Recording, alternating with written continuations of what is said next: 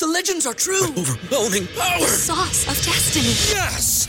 The most legendary sauce has arrived as McDonald's transforms into the anime world of WickDonald's. The greatest flavors unite in all new savory chili McDonald's sauce to make your 10-piece Wick Nuggets, fries, and Sprite ultra powerful. Unlock manga comics with every meal and sit down for a new anime short every week only at WickDonald's. Ba-da-ba-ba-ba, go! At participating McDonald's for a limited time while supplies last. Go for the beers. Go for the cheers. Go for the hit and the hits. Go for the scene. Go for the screens. Go for the gallery. Go for the win. Go to Ocean.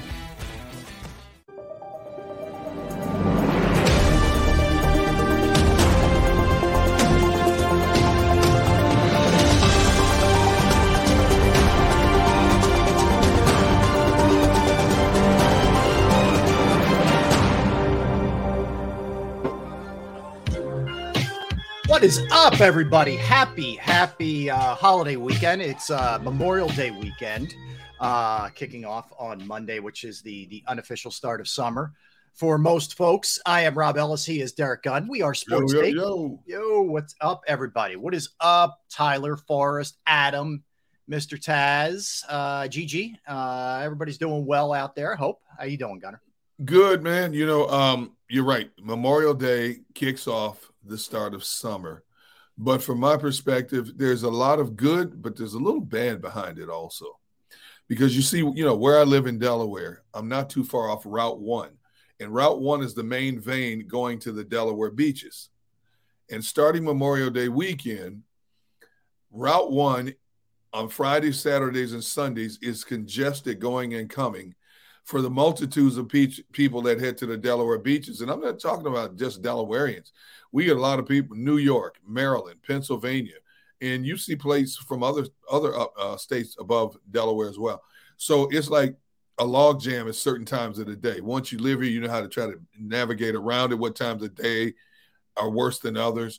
Usually, Fridays is bad going south to the beaches because everybody's heading there. Saturdays is usually bad coming back from the beach is one route one north because Yep. a lot of people are checking out of places they've rented on a Saturday morning heading back home. So from now until through Labor Day weekend, we have to deal with that. And then the Delaware Memorial Bridge Oh, is a nightmare going and coming. So, It's chaos. I know. Yeah. I, well, it doesn't matter. Like if you're traveling um, south from from you know Pennsylvania area, Jersey area, you're traveling south. You go through Delaware, like, or, and or if you're coming south, headed back north. yeah. Once you get to like Richmond, D.C., Baltimore, Oh, it is absolutely the worst. I mean, the worst. Whether you're on 95 or 495 or Oh, whatever the case may be, it, it is just utter chaos. Everybody plans that way. It's like, all right, I'm going on a trip. Uh, we're you know we're driving down to North Carolina. We we know we're we're in for just craziness. Can't we do anything to fix this? Like, what is happening? here? I know. And, and you know the worst part about DC is, is that loop. You ever go around that loop? Yeah, dude that is the absolute worst um you know I, most of my friends who know that this area and that area we we find routes to go around it you know Yeah, it may take you a little bit worst. longer yeah the Yep. belt that's it the beltway Yep. and, and and you find ways to get around it but you know what happens the more you use the um, alternative routes yeah. The more people are are, are keen to, other especially people now. start figuring it out Well, with with you know with Waze and and Yes. GPS and everything else that people Yes. have now, you think you're the only one that went, Waze is sending that way? They're sending everybody that way because they see all that traffic. That's for sure. But uh, oh.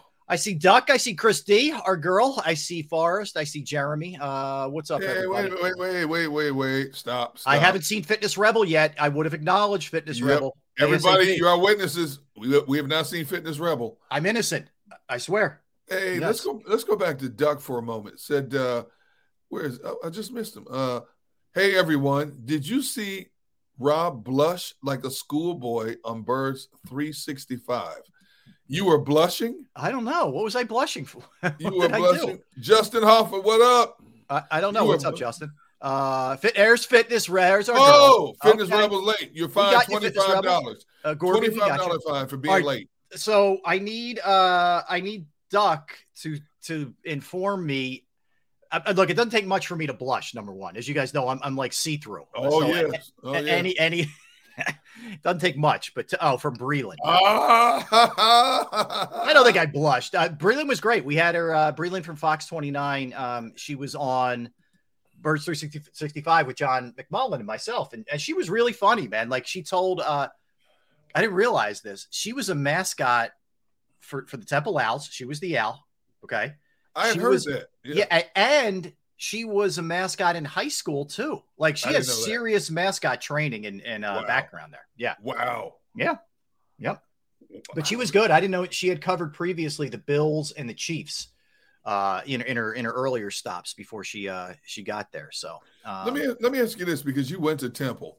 Now I know that a lot of, of institutions like the bigger schools, if you're the mascot, you get some kind of scholarship or, or financial aid. Was that the case at Temple also? I don't know. Like here, I do know St. Joe's. The way it used to work with St. Joe's was every year a senior would be the hawk, would would, would you know get the job, whatever the whatever it is. You got a full ride that year. Okay. Your year, if you were. Okay. But you could only do it for one year, and it was only seniors who were eligible. That's the way mm. be at St. Joe's. I don't know how it works at other uh, other schools. I think so. Um, I think so. But uh, Fitness Rebel, how many jobs? Yeah, I don't know, man. I, it's it's it's a good question. I'm not even sure at this point. Fitness Rebel, how many?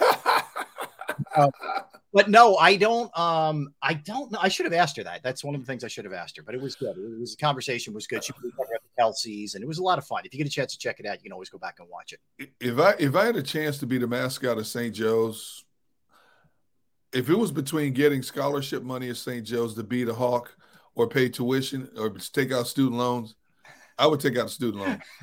Because I'm not sitting there flapping. The Hawk at St. Joe's, every basketball game, the entire game has to do this. That's like the rule. The you will lose your gig if you're not doing it. Are you, you will lose your job if you're not doing it. Correct. Yo, that's like to, two and a half hours. You have to have at least one of your wings flapping, at least one, at all times while you are seen on that floor, whether what? it's before, yeah, like if you run out on the floor in warmups, you better be doing this entire game until no, you are off and into your, you know, locker room or whatever. So, yeah, I'm, I'm sorry if that's the case. Where do I sign up for financial aid? I'll go into debt before I do that, man. That's you know, you got you got to be in shape to do that, man. Oh, that's, serious. That's cardio. Oh man. my that, goodness, that, some serious cardio. It's no joke. Yeah, it is no joke. But yeah, so that was uh, that was pretty funny. But um, all right, so here's here's where we are. We as I mentioned, it's Memorial Day weekend, so I want to bounce some stuff off of you. All right, sort of like either or. And, and please, everybody in the chat, uh, jump in too on this. I'm going to throw you either or equations related okay. to holiday weekends. Okay? okay. All right. Now, obviously, most importantly, we know what Memorial Day weekend stands for, and it's to remember those we lost, you know, uh, yes. who paid the ultimate price for our freedom. So we thank, you know, their families. We, we are appreciative of those folks, and, and thanks to everybody active military, too. All right. So let me just say that. Um, okay. So here we go. And they, they, because of them, we're allowed to do this goofy stuff that we do. So thank you. Um, all right. So your choice, Gunner. Your yep. choice. Well, we're doing it now. Oh, but, oh, all right. You know what? Let's hold it. Let me hold it for about five minutes. All right. I'll get to all right, that's cool. Whenever you uh, want to do it, it's fine. Let me give you the sports rundown. So the Phillies lost again last night. Uh, Aaron Nola was not good. Gregory Soto was not good. The offense tried to bring them back hold twice. You see, you see, your boy John Dickerson. We all know D Gun is more of a turkey than a hawk. Hey John, I, I, got you, man. Okay, man. All right, you want to you want to start my holiday weekend off like that, man? Oh, right. you, that's okay. going to bring D Gun out. That, that's okay. that's going to. Right. Okay. All right. Keep talking. He's poking John. the tiger, man. It's, it's like they did with Jimmy Butler a couple a couple games ago. Not what you want to be doing. All right. I didn't mean to um, break your train of thought, but I couldn't. No, no, I'm not. Uh, no worries. So, all right. So the um, you know, so the Phillies came back a couple of times last night, but you could tell from the jump, Aaron Nola didn't really have it. Um, and then Gregory Soto, who's another one who's just been all over the place for them. He's either lights out or he's terrible. Was terrible last night. Um, and they lose. And here's the thing, Derrick, and then we'll, we're going to do a full Philly segment in a little bit. What I don't want to keep hearing, I don't mean from you, but what I, like right. people keep saying, oh, they've been mediocre. You know what? We're getting to the point where they haven't even been mediocre. No, they, yeah, we're, we're getting into that. bad territory now. That's where we are. Yeah, and, and and once again, Rob, it was what we were talking about yesterday. you get the timely hitting, you don't get the pitching. You get the timely pitching, the hitting goes dormant. It's the same thing. Now, three times in this game, they tied Atlanta, and I'm thinking, okay, you know, they're gonna they're gonna make a statement in this game. And then next thing you know, Soto, who who's who can throw 99, 100, mm-hmm. he can't hit he can't hit the broadside of a barn. I don't know what's going on with Aaron Nola. I really don't. Um, and I don't know, and I'm, I'm not here speculating. Right. I don't know if this contract thing is bothering him. I don't know what it is, dude, but he's not hitting his targets. The Aaron Nola that we know when is uh, on point is so good. His fastball is only 93, 94. I should, you know, it's funny how we used when right. we used to see guys throw 93, 94, we used to go, man, that's pretty fast. Now, mm-hmm. 93, 94 is like pedestrian. But when Nola's on top of his breaking pitches and hitting the corners, dude, his he mixes his pitches up so well, and that's what made him so lethal when he's in a groove. But this season, dude, he is he can't find a groove. One great his last outing, we t- we agreed probably his best outing of the season. Oh, he was excellent last outing, yeah. but then he comes back and throws this mess. Well, he, here's what I noticed, and you point out something that I think is critical. He he's not a guy who's going to throw 100, but he had better velo- he's had better velocity yes. last year and previous seasons. What happens with that then is your off speed stuff that your change up, et cetera, that you're trying to throw past these guys. Yes doesn't work as effectively because there's a very little difference. Uh, all right, you're throwing 91 with your heater and you're throwing 88 with your with your changeup. It's the same thing. Yes. You're not changing guys' eye levels. They're not they're not out in front. It, it's no. none of that. And that's one of the biggest problems with him is and I just don't think he's locating. I mean the the I think it was the first one of the was the second Austin Riley, the first Austin Riley was just a cookie, you know, which anybody's going to crush. Uh, it's a problem. His breaking pitches are hanging across the plate like flying saucers. you know, it's just hovering right across the plate. There's no snap on his breaking pitches at all. And, you know, he, you know, you know, he wants this big money contract. And whether the Phillies give it to him or not, what do you think other organizations are thinking right now? Yeah. That probably went into this season all saying, um, you know, if they needed pitching in 2024, hey, you know, on our list of potential gets for next season. Aaron Nola's right there. Now he's he's slowly starting to sign down the priority list. Yep. And rightfully so. I mean, he's got to come out of this. But see, Aaron Nola is just another in the long line of what we've been talking about the entire month of May. The inconsistency across the board. Trey Turner, Castellanos, Realmuto, all these guys, Wheeler, Soto, and, and Suarez can't even. He, Suarez is not not nearly close to what we want him to be or what he's expected to be. Yeah. It's it's like it's like an epidemic in that clubhouse right now, dude. Yeah, I look. I agree with you. There's a lot of underachieving happening with this team. That's for sure. So they lose again last night. Tell you what, this thing's gotten really interesting now, Gunner. The Celtics win last night. And all of a sudden, this thing is three games to two Heat. They're going back to Miami tomorrow, and Boston's a favorite at Miami. Um, I am not surprised one iota. Two games in a row now. After that debacle they put up in game three, two games in a row now. Boston has played like the Boston team I expected to see. Boston, seriously, Boston should be up in this series 3 2 minimum but they came out the first three games and did not finish what they started. The last two games, their defense is frustrated, thoroughly frustrated Miami. They've hit like 18 and 16 threes. They couldn't hit the they couldn't hit the ocean the first three games with their three pointers. Um, they're playing like that team that went to the conference finals last year. Yep. And now the pressure that has been squarely on Boston has now shifted to Miami. Because if Miami cannot find a way, you know, hey, if they don't find a way to get it done tomorrow, guess what? You go back to Boston for game seven. And no team in the history of the NBA playoffs has ever overcome a 0-3 hole. You do not want to allow this Boston team to be there first because then you've got Jimmy Butler, Jimmy Buckets. You guys are going to have a long off season trying to figure out what happened. Yeah, you are. Um, and this this would be epic. Uh, it would be epic. Up 3-0 and coughing that thing up. And I'll tell you, there's two things that I notice. Um, but a Boston's hitting shots. That's the obvious thing. But they've also turned their defense up in a big way. I mean, you're seeing both. And the other thing is, you know, last night uh, Miami was without Gabe Vincent. That was a big, big loss for them. Dude, that was huge. You know, because here's what you really know. And I think Bam Adebayo has been awful the last two games. It's like Jimmy Butler has no help. You almost want like it's miraculous they've won they won the first three games. Like Boston has so much more talent on paper. Like, I mean, it's not yes. even close.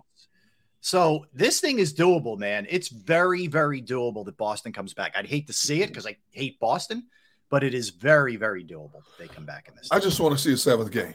I, I just I'm want to see the storyline.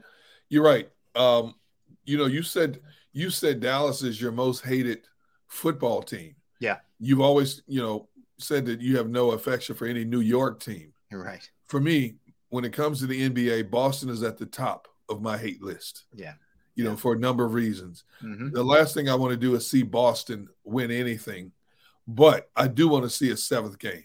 I just I just want to see a seventh game and see. I want to see how that storyline plays itself out. Yeah, I, am with you. I, I there is a little part of me that's like sort of wants the chaos, man. That would be a game set. So they would play game two. Game six is tomorrow. Game seven would be Monday, if there was a game seven. So uh, we'll wow. see how that shakes. I know, I know.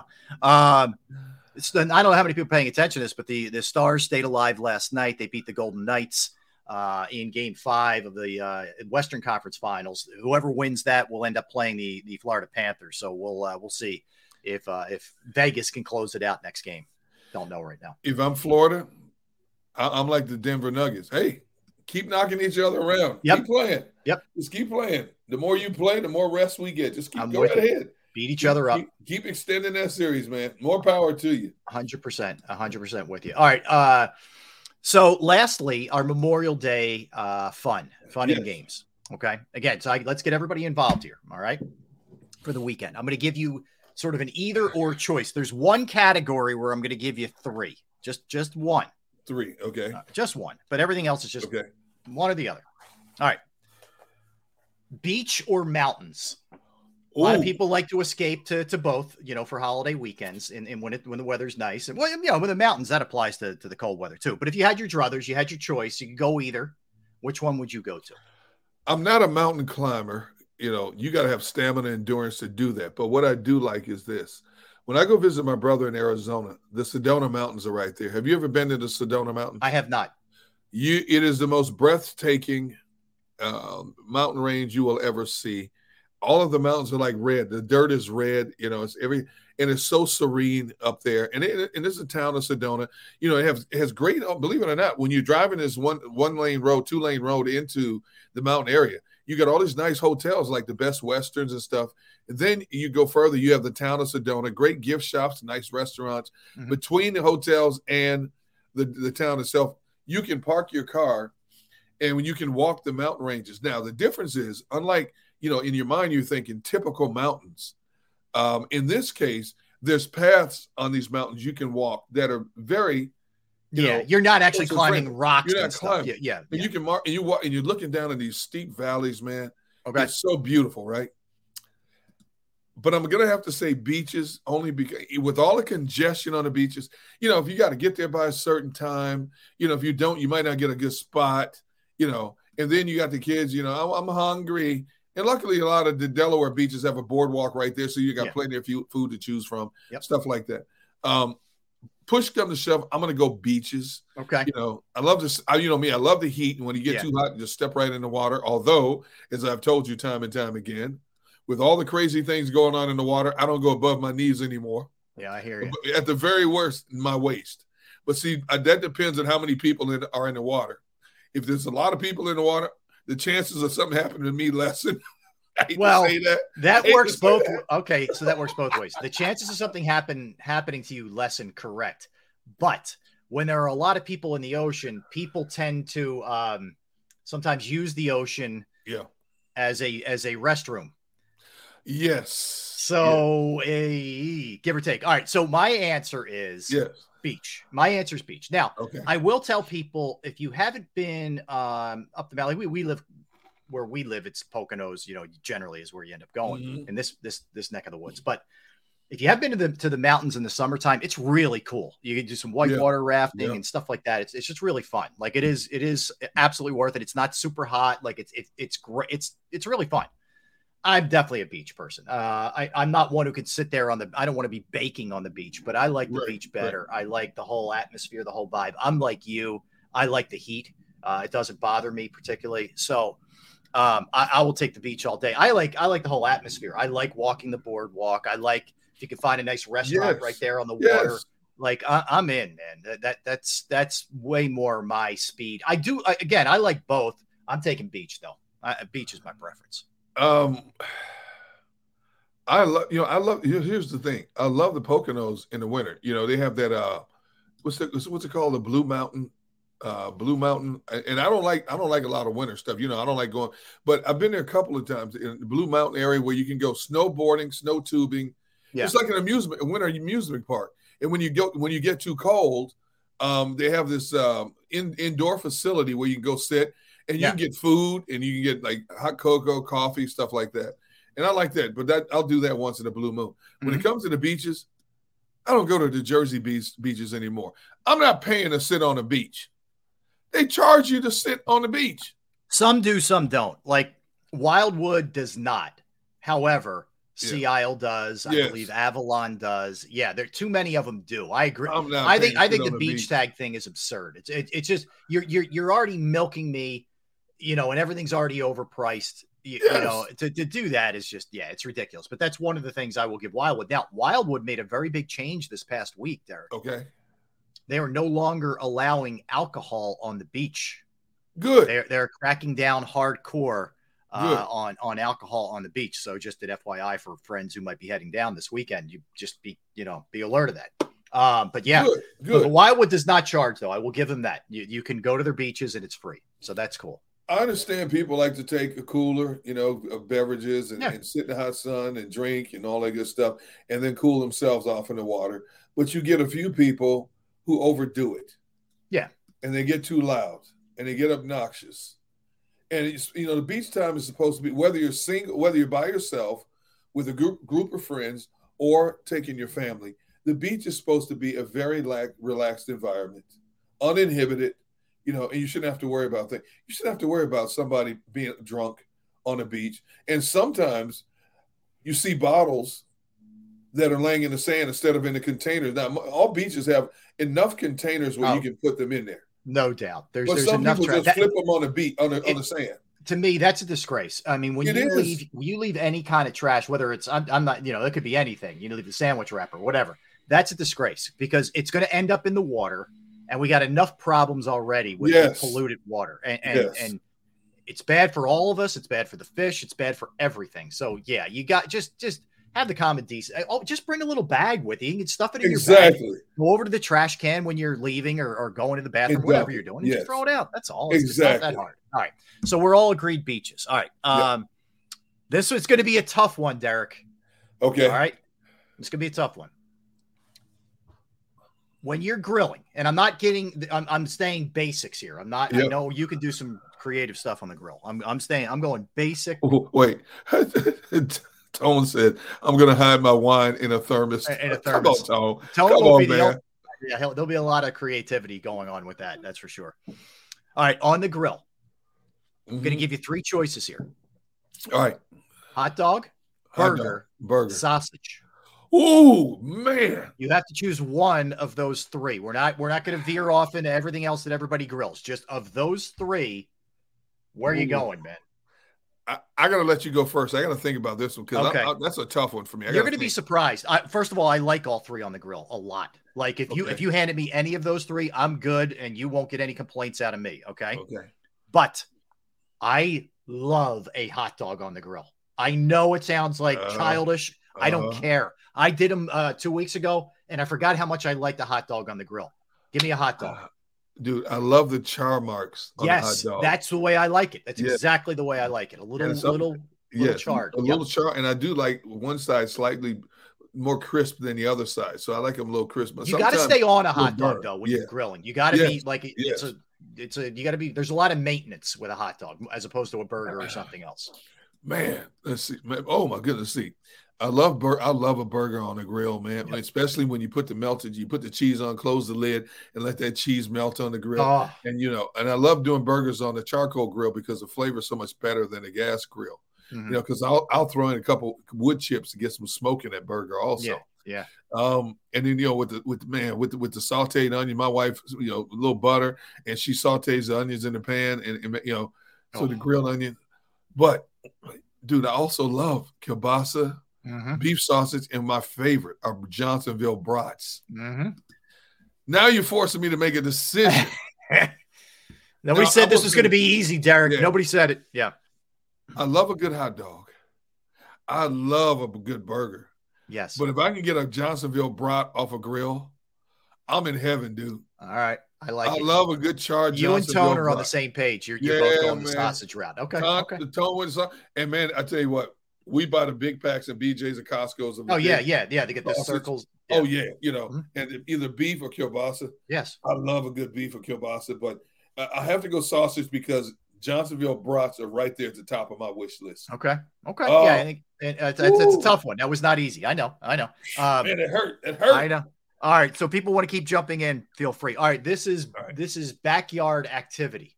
Would you prefer to just chill on the deck, or do you like to get out in the yard with a lounge chair? You know, just kind of kick it in the grass a little bit and, and, and do your thing. You going deck? You going actual lawn to to relax? I would have to say deck. Okay. As much as I love being out in the yard, you know me, I love working yeah, you're in the yard. yard. Yep, yep. You know, I love digging up and planting stuff. I would have to say the deck because because you prefaced it by saying when you're lounging. Yeah. You know, I don't want to just lounge in the direct sun with no option to either jump in the water to cool off or go. I'll say under the deck because I got I got my speakers hooked up now that my son Tina and, and, and son-in-law Alex gave me. I got my re I got my redone entire uh, patio deck now with a big pergola canopy over it. It's a 12 by 14 big can uh, per- pergola, so I can sit under there, listen to my music, have a nice cold beverage, kick my feet up on the patio furniture, and either just just uh, sit there and just you know look at my phone, checking Twitter and social media, texting, getting caught up on Texas, or just close my eyes and lay my head back like this for a few moments before a bee starts buzzing around my face just uh-huh. watch time pass by. So All I gotta right. say the deck in this uh, regard. Here's why I would go deck, and it's a it's a slight lean. Again, this is yeah. there's no wrong answers. All right, um, but I'm going deck because it can. It, it's a bit of a distinguisher with bugs. There's the you you can control the bug situation a little bit better on a deck than you can if you're sitting in the middle of the grass, in my opinion. Okay, right with your with you know your your tiki torches that have the the anti bugs. Yes, yes. So uh, it, slight lean, like I said. Uh, plus, you probably have more comfortable deck furniture than you do just the the, the basic lounge chair Absolutely. or whatever the case may be on the grass. Um, but I love, I do love like the outdoor activities. I love playing cornhole. I'll, I, mean, I agree. Kids were I little, agree. we play wiffle ball all the time. Like I love that stuff. Um, but I probably go, I'm probably going deck. Yeah, and you you know you brought up a good point. Um, I have let's see, eight tiki torches around my deck, all the way around, because we have patio furniture on this side. we have another set of patio furniture over here. One part of it is covered, one part is not.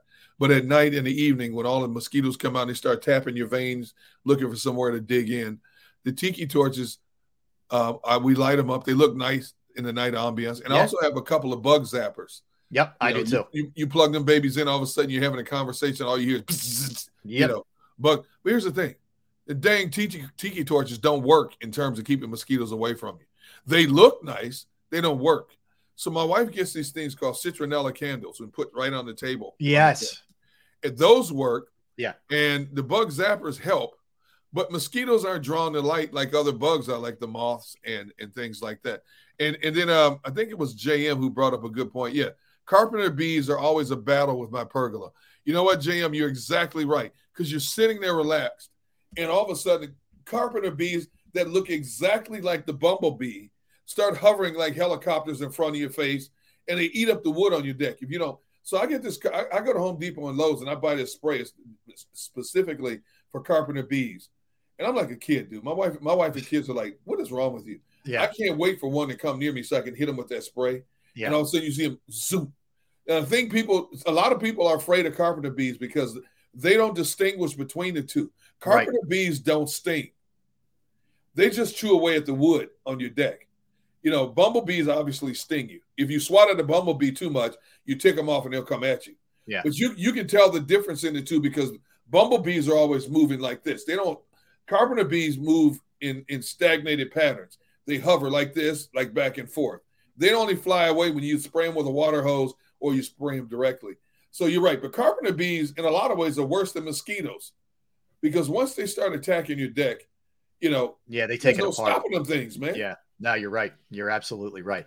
All right. So we'll uh we'll keep going here. Um fireworks. Yay Uh-uh. or nay? Yes or no on fireworks? I am a strong no. Are you really? I am. I I am. used to, I used to love fireworks when my kids were little because my kids beat it. Ooh, ah, oh, you know that kind of thing. I hate going to a destination, you know, at, at- like at Penn's Landing in Philadelphia. That's where everybody wants to go Yep. to watch fireworks out over the over the water. I'm not doing that anymore. Now, where I live, there's and I don't know where they're coming from, but uh, in a distance, there's enough parks around me. Yeah. We sit on the back patio deck and watch fireworks all night. Same. I can see them. Uh, you know, there's a lot of high schools they'll do it or whatever that in you know in your area. Mhm. But yeah, if I sit, if I sit, I, actually, my front steps is where I can see them uh, in front of my house. But yeah, Okay. I and I don't listen. I- I'm not. The, the problem I have isn't necessarily like the people like the pros who do it. I don't know, pro, but whatever. right. There's so many just knuckleheads in my neighborhood that just want Yes. to set this crap off. It scares the dog. It turns into a whole thing. Man. I got three dogs I have to deal with, Yep, exactly. and they go nuts when they start the, the M80s. JM JM br- uh, breaks up uh, brings up another good point. The idiots in the neighborhood setting off the cherry bombs. The That's what I'm talking about. That's exactly Yeah. what I'm talking about. Yes. You know, I mean, seriously. I mean, know, it's, a lot of them sound like gunshots, and in this day and age, it's you just like be pop, pop, pop, pop. Yeah. You're like, really, what was that real? I mean, I have to be worried about something, but yeah. the the worst is the Fourth of July because it starts July third, the night of July third. And it goes till about July 8th. Yes, Yeah. you know, people have extra fireworks. Hey, let's keep going here. You know, Yes. And you're right. And, and the dogs are under you. They're, they're like deer ticks. You can't get the dogs off you, Mhm. or they're howling, barking unmercifully for hours. Yep. You know, and then you get some people who have these. I don't know where they get them from. These fireworks. They sound like a boom, boom. You oh, know, Oh, yeah. it's not just. Oh, it, it's pop. loud. It's Yeah. like legitimately, Yeah, it can like shake the foundation kind of loud. yeah, man. It's like, but but I I love sitting on the patio and watching fireworks because you get a good hour's worth in any direction from where where I live Right. watching the fireworks. So Yeah. you know, but you're right. The knuckleheads in the neighborhood that carry it a step too far make it bad for everybody. Okay, last one. And then we'll, we're going to get to, to Eagles talk coming up. And then we have Mike Sielski at one o'clock to talk about the Sixers coaching search. Last one. Tone, Tone said that may be dynamite. yeah, it could be. Um, all right, last one. Water ice or ice cream as a treat Ooh. after you've had your, you know, your your your sausage or hamburger or, or hot dog. Yeah, which one you going with? Man, you are tough today. And you Uh, can't answer gelati, which is a combination of both. Don't try That's and what I was gonna say. Don't try and weasel out with that. No, you have to pick one. I agree. I love a gelati, but but you got to pick one or the other. One or the Okay. other. Uh, let me start by saying my favorite ice cream is Bruster's butter pecan ice I cream. love Bruster's. Oh, we used to have it all the time when we would go to Ocean City, Maryland, Okay. uh, like Delaware. Yeah, love love Bruster's. Yep. Yeah, I have a I have a Bruster's about six miles from me that we go to once a month. Our, our freezers are filled with you know uh, pints, quarts of Bruster's. You know, they're black walnut when they have it, butter pecan, and some of this peanut butter brickle stuff. I mean, great. I love my ice cream, but nothing beats a good water ice. See, I'm a slush kind of guy. I love a slush. I'll go to Dairy Queen and get a blue raspberry slush every now and then. I love a good slush. Water ice, Rita's water ice. Oh, Rita's water ice is like crack, man. mhm. Oh my cherry. goodness. I'm a, I'm a cherry guy. See, when it comes to Rita's water ice, I, I love the lemon. The Mm-hmm. lemon water ice is so good, man. And I love the lemon gelati. Man, and my family tells me I'm so predictable when it comes to certain things. Like when I go to Rita's, I always get the same thing. Yeah, yeah. When I go to a Mexican restaurant, I always me- judge a Mex- Mexican restaurant by the same meal. You know what you like. I'm, Yeah. I'm good with that. My Yeah. wife likes to try different things. Oh, you got to try different things. When you're paying good money, especially nowadays, overpriced, everything's overpriced. I don't want to walk away from a table saying I didn't enjoy my meal. When she, when we go to res- Italian restaurants, she likes to try different things. I already know what I want. Mm-hmm. I want to get my I want to get my angel hair seafood fettuccine, and I want I want some scallops in it. I want some shrimp in it.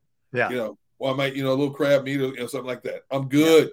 Why don't you get something else? Because I know I'm going to enjoy this. I agree. I agree. The yeah, the Cold Stone Creamery uh, for people who may not know. Mm. Um, is yes. is really yeah, they're coming in fast and furious. Is good. Yes. That's up by Penn State, up on Penn State's main campus, right? Wait, you don't have one near you? Oh, there, there's Cold Stones. I'm thinking of the Penn State stuff. That's the, okay. the creamery they just call it. But Cold Stone Creamery is great. Yeah, I have one near me. It's right actually. Yeah, 10, I have one about. Yeah, yeah, I have one about another. Matter of fact, I have a Cold Stone right across the street from the from the um uh Brusters, where I, uh, six miles from me. So I have either or. You're right. Cold Stone is awesome. I probably go slight lean ice cream, but it's it, it is a difficult choice. Really? Yes. Barely. Wow. Barely. Yeah. But that's uh see, I only picked water ice because if say say you're drinking it out in a hot element, you know, you're not in the house. It's more refreshing if you're hot. Yeah, and, and when it's, it, will turn liquidy, but so you yeah. can drink the liquid off the bottom real quick and still yes. have the ice in there. Yes. Whereas an ice cream, you got to eat it real fast. And you got to go fast. It, it's chaos. Know. Yeah. I, I, I don't want to be in a, in a, hundred yard dash eating ice cream out in the warm weather. You know, water ice is also better. Like if you're if you're the one in the passenger seat, say you're not driving, it's easier yeah. in the car. Yes. If yes. you're in the car with ice cream, man, you got to be going hard because that's going to be all over you. You know, really. Quick. Yes. I so you know, even even when you have the AC on, if you're in the car, yep. it's still hot enough to where it's dripping down you. I'm like, nah, yeah, no, nah, it doesn't. I want to enjoy it in my leisure. I don't want to. I'm gonna be in a race to enjoy it. I hear you. All right, uh, it was fun. Well, well, maybe we'll make some stuff later in the show too uh, regarding uh, Memorial Day. All right, let's come back. Uh, let's talk some birds when we get back. Um, we're gonna dig into a bunch of different things. I'm gonna ask you what the biggest loss you think is on the defensive line, and we're gonna project numbers for 2023. All we're right. gonna look at what Jalen Hurts AJ Brown, DeVonta Smith, Dallas Goedert did last year versus what we think they're going to do this year. All right. We'll get into all that when we come back at one o'clock. It'll be Mike Sielski. Yeah. Do you want to add something, Gunner? You want to throw something in there? No, I mean, oh, I'm just no, I'm good. I'm just looking at the chat. John Dickerson, one of the few times I will ever agree with you. Frozen custard in Wisconsin is really good. It is so good. Oh my goodness. It's one of the few times, John, let me emphasize again. It's one of the few times I will ever agree with you on anything. I just want you to know that. yes, because he started with you early. I like it. He poked the yes. poked the bear early. Oh, yeah. All right. Let's uh let's come back. We'll do some birds. All right. He's Derrick Gunn. I'm Rob Ellis. We're Sports Take, JAKIB Sports YouTube Network.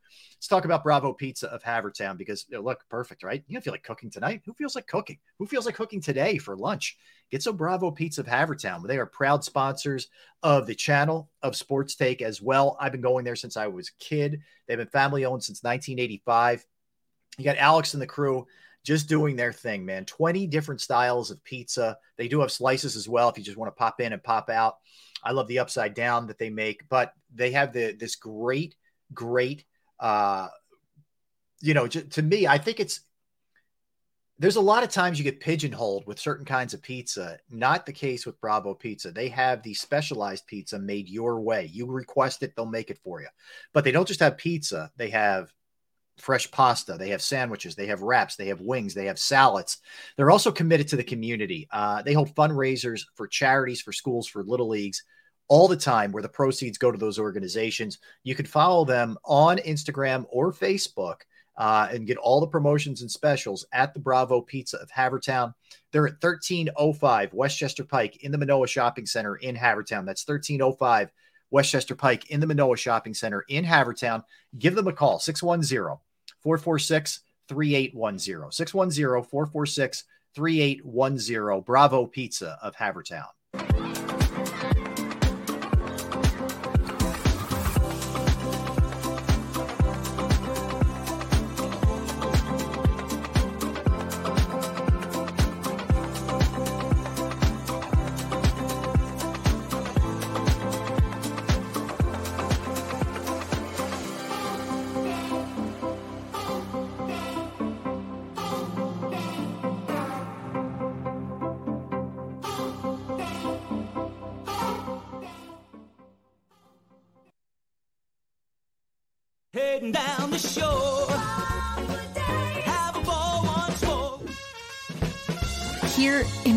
Imaginations run wild and time stands still. Because here, you can find the best of the Jersey Shore all on one five mile island. So leave the old you behind and get lost in the woods.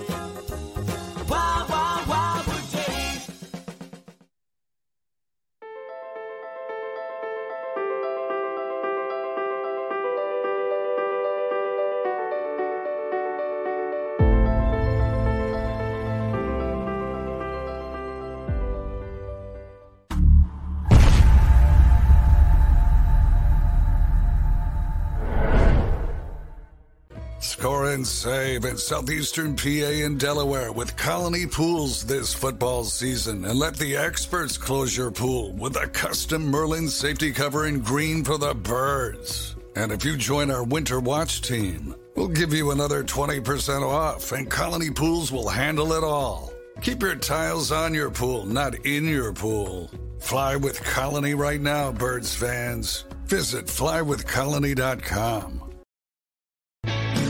Hi, everybody. My name is Jason Lombardi. I'm an inspector at DryTech.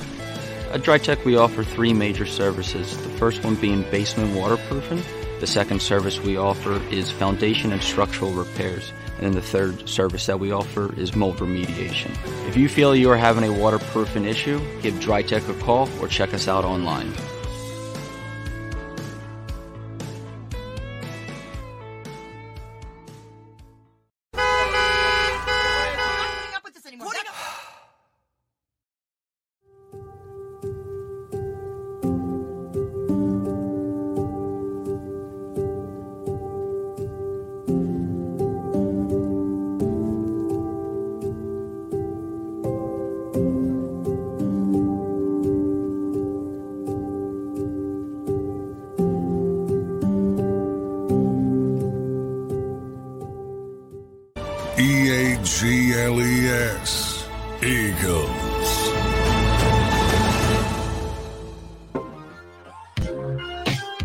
What's up, everybody? Appreciate you hanging out with us. We are Sports Take, JAKIB Sports YouTube Network. Let's hit that like button. We do appreciate it. All right, Gunner, let's talk some birds here. Um, let's start with this. Let's do the projections first. Um, The projections, all right. so we're going to look at uh, last year's numbers, last year's stats for uh, the, on the offensive side. We're going to do defense on Tuesday when we get back. All right. So we'll start with offense here.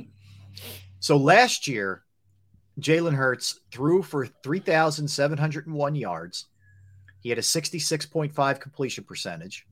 He had 22 touchdowns, six interceptions, and a 101.6 passer rating. He also rushed 165 times for 760 yards and had 13 touchdowns on the ground. So he had a total of 35 touchdowns altogether. Okay.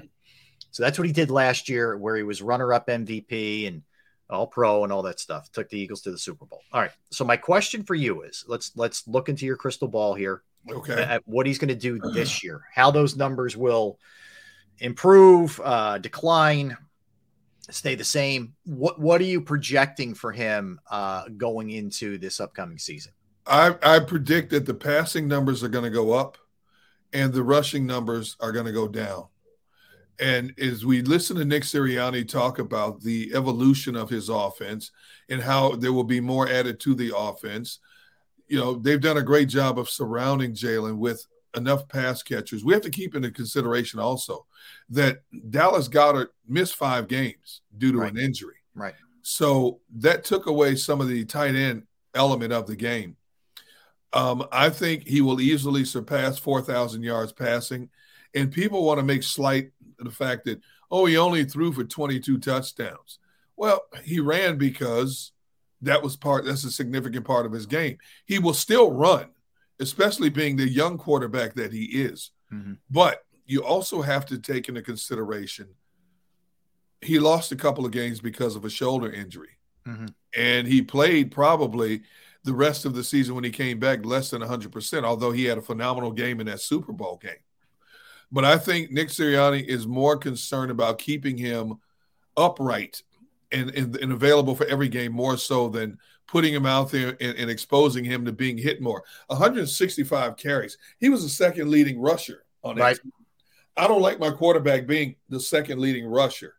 You know, I think that that number of carries, 165, will go down. And his passing numbers, I, I do believe he will get close to 30 touchdown passes this year, may even surpass it, and pass for well over uh, 4,000 yards this season. Okay. I, I think that's fair. Look, I, I would look at it this way. Here's here's where I would go with him. I'm assuming health. Uh, I got 4,000 yards. I have 25 touchdowns. I have Yeah. seven interceptions. Okay. I have 68 completion percentage, Yep. up slightly from 66.5. 103 passer rating, Yep. up a little bit. Less rushes. Yep. Uh, I'm going to say 590 rushing yards, Okay. and, I'm going to say 12 touchdowns on the ground. So he would be Okay. at 37 touchdowns, just seven interceptions total. Still pretty good. Yeah, pretty good. That's a, that's an outstanding season. Yeah. A lot of quarterbacks will kill for it. No doubt. in, in this league. Mhm. Um, and, and I think if he if those numbers, what we're projecting, are anything close to what he achieves, this team's going to be right back there uh, in, in the thick of the playoff scenario and pushing to make this Super Bowl again. I Mm-hmm. mean, this is an offense that did not have to rebuild. They only have to retool in two areas: running back and right guard. Right. They have everything else you need, and hopefully they get better production out of a third and fourth receiver if needed.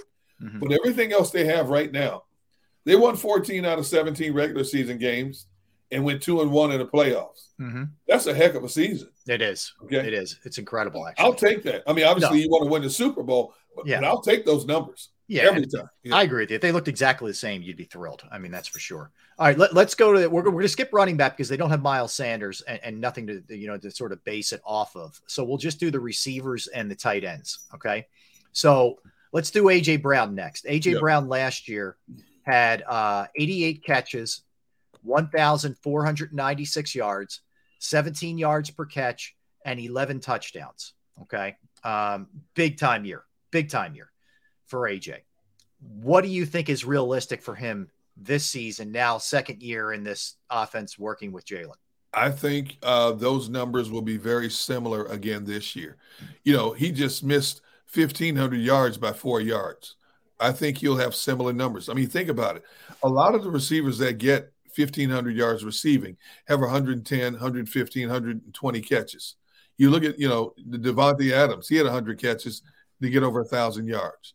Um, but AJ had 88 catches, Hmm. Averaged 17 yards a catch, and still had 11 touchdowns.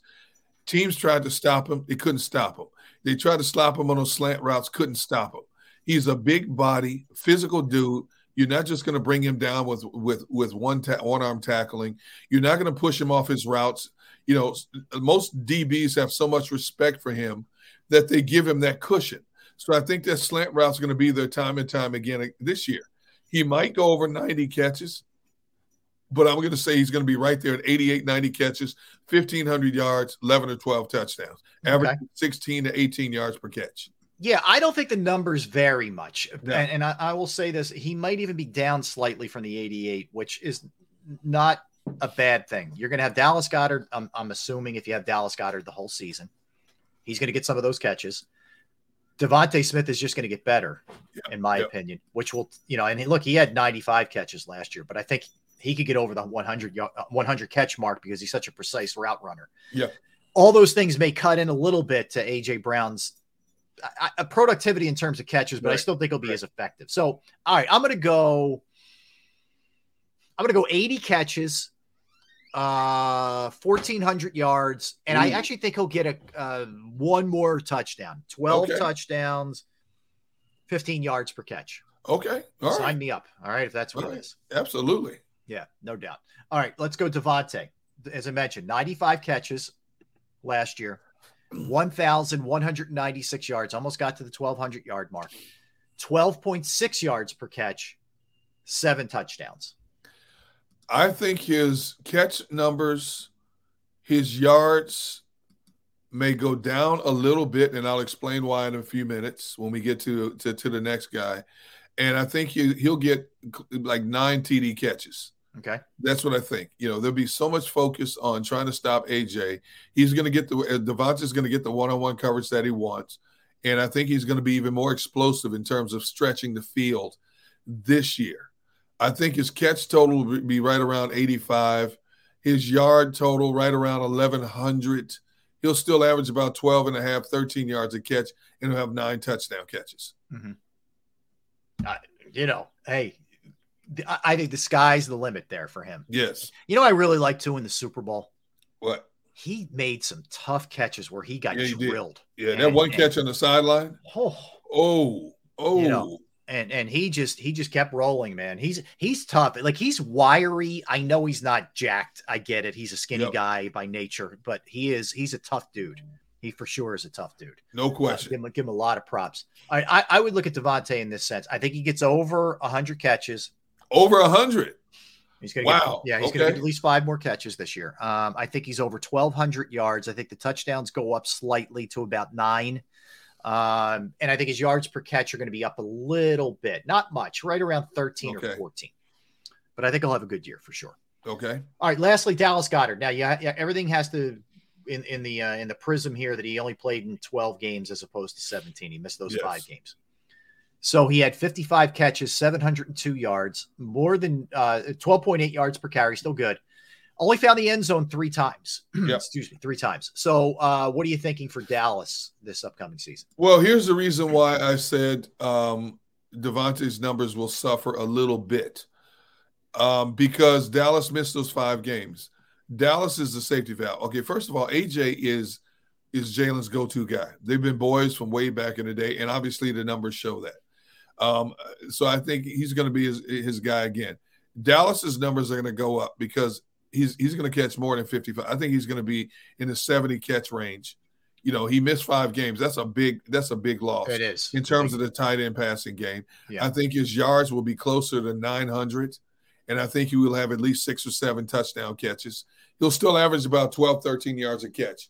But as as as much as the the tight end position, the Eagles did a great job of mixing mixing and matching with Calcaterra and Stoll. They missed that safety valve tight end of Dallas Goedert being there. Yeah. If he can stay healthy the entire season, and again, my numbers are my, my projection numbers are based on him being there for a full 17 game season. Mhm. So that's why I said I think he'll have over 70 catches, uh, 900 plus yards, and about six or seven touchdowns. Okay. All right. Yeah. I look. I think again, if you're assuming he's healthy, which he he's had a tough time staying on the field for the entire Yep. you know 16 or 17. Yep. Uh, I think what's fair for him is I don't think he gets over a thousand. You're not gonna have three thousand yard receivers, but no, I think he gets in the 800s.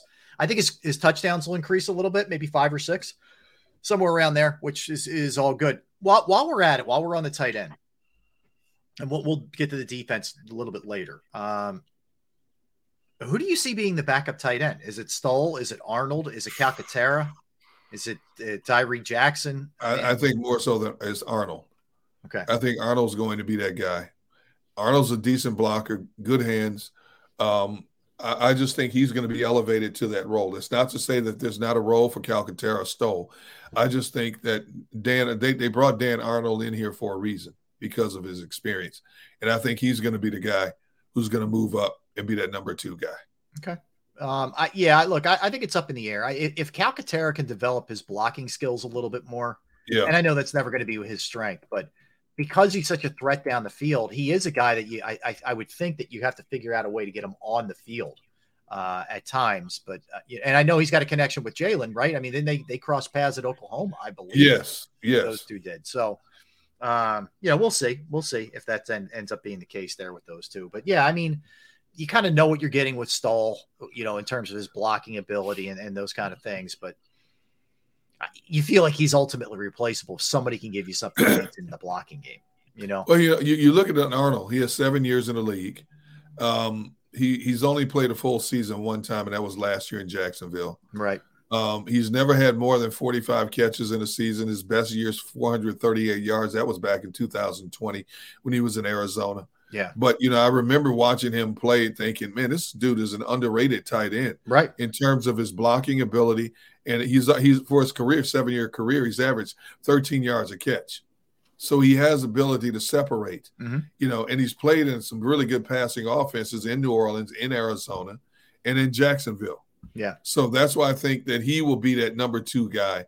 Eagles got him at a bargain basement price. Um, and I think he will elevate to that number two.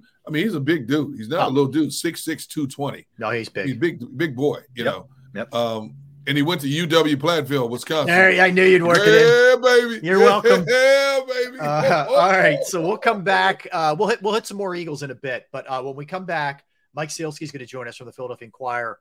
Wrote a really interesting piece about the Sixers uh, coaching candidates and some of the flaws of some of them. Uh, you know, we'll, we'll, we'll run Dawn Staley. We'll throw Jay, Jay Wright out there. We'll hit all that kind of stuff when we come back with Mike. He's Derrick Gunn. I'm Rob Ellis. We are Sports Take, JAKIB Sports YouTube Network. Time right now for me to tell you about Jim Murray and Principal Financial Group because finding the right person to trust with your finances is critical. It is critical. You work way too hard not to invest with the right person. And Jim Murray and Principal Financial Group, they are the right person and people whether it's retirement planning, 401k review, insurance review. You might have a small business. You're trying to get your employee benefits off the ground. That's another resource that Jim can assist you with. I know personally, I've entrusted my IRA, my 401k roll, rollovers with Jim, and I couldn't be any happier. You will be too. Give him a call 610 996 4751. 610 996 4751. You could also email him, Murray, M U R R A Y, dot Jim at principal.com. That's Murray, dot Jim at principal.com. Do you stream on a Roku, Fire Stick, Google TV, or Apple TV? Now you can watch 6ABC 24 7 with the 6ABC Philadelphia streaming app. And the big story on Action News? Search 6ABC Philadelphia and start streaming today. Go to get your game on. Go for the beers. Go for the cheers. Go for the hit and the hits. Go for the stakes and the steaks. Go to get your parlay on. Go to get your party on. Go for the scene. Go for the screens. Go for the gallery. Go for the win. Go to Ocean. Visit theoceanac.com to plan your visit. The greatest fans on earth. It's a bold statement, but would you expect anything less from Philadelphia? 58 years of heartache creates a toughness, a grit, a resolve not found in most. Sure, our prayers were answered, but now that we've had a taste, we're looking for more. Pondley Hockey, official partner of the Philadelphia Eagles.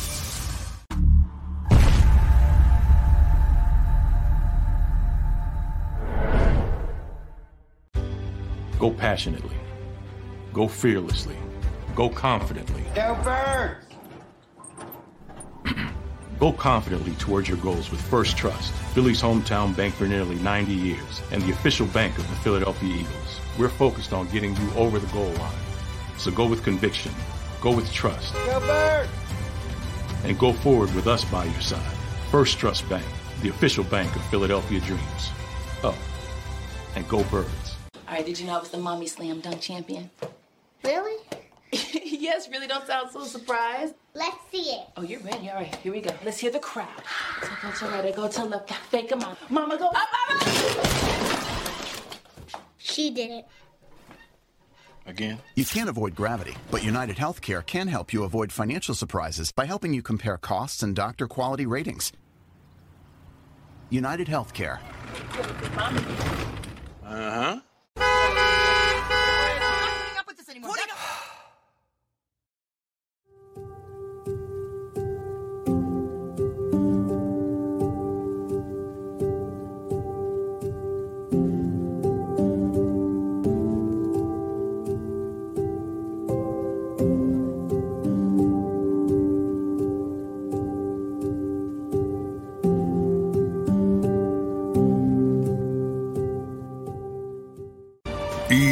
E A G L E S. Eagles.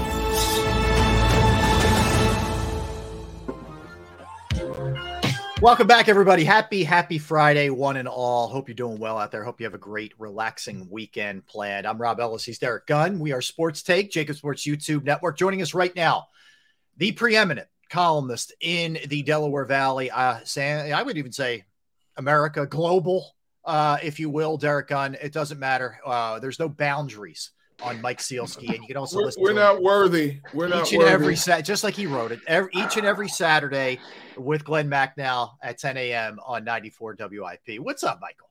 Rob, I got to hire you to be my agent, man. That was the greatest introduction in the history of introductions. There's a p- percentage connected to that introduction, Mike. I didn't. I forgot to tell you.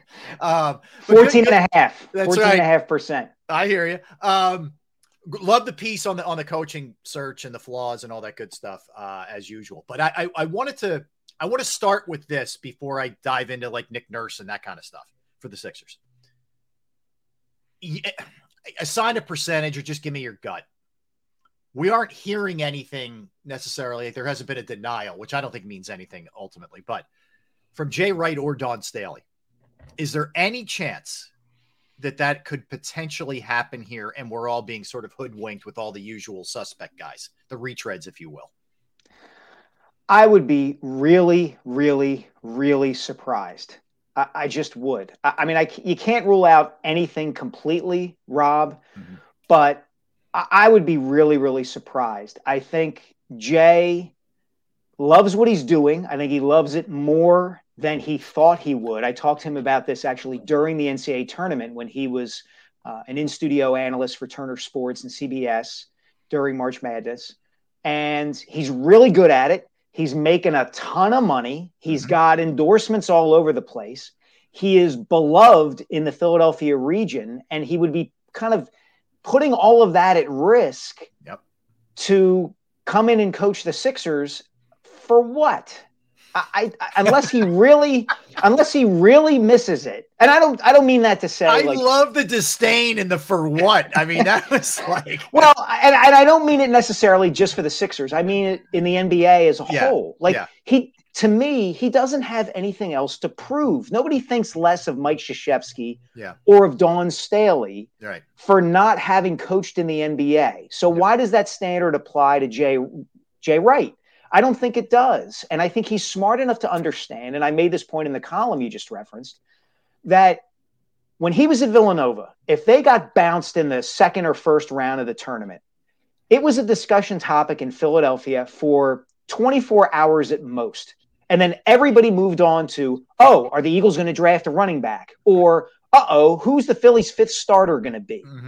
And that was that.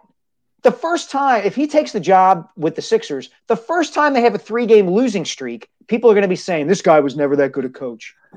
why, why would you put up with that if you were him? Just relax on Long Beach Island and enjoy yourself. I, so, I have this argument with my son all the time. We a debate. It's not really an argument, but he says to me, "Wouldn't you want the ultimate challenge?" Right? He says, "If, if you're Jay Wright, you've, you've climbed the mountaintop in college. You don't you want to go to the NBA and blah blah blah." And I said, number one, he has coached Team USA. He knows what these guys are like. He knows you're hired to be fired. He knows they have con- they they have uh, the ultimate say because of what they're making. I- you know, it's a no win in a lot of ways. Yep. Yeah. Whereas before, especially before Right, the transfer portal and and NIL, he had a, a, a much bigger hand in, in things. I just think because he's also seen it up close and personal, and and everything you laid out with how much he's enjoying life without the aggravation and the pressure. I I don't see it now. You can always say never say never. If, if the Sixers said, "Here's a blank check, check, Jay," of course. Who, who am I to say he shouldn't do it? I just don't see it. I'm, I'm with you. you know, here's the thing, Rob, and it's it's possible this is a Philadelphia way to look at it, and and this is going to sound really egotistical on my part, but I, I I don't mean it this way. So I worked in New York for three years, okay, at the Wall Street Journal, and I was a grunt up in New York.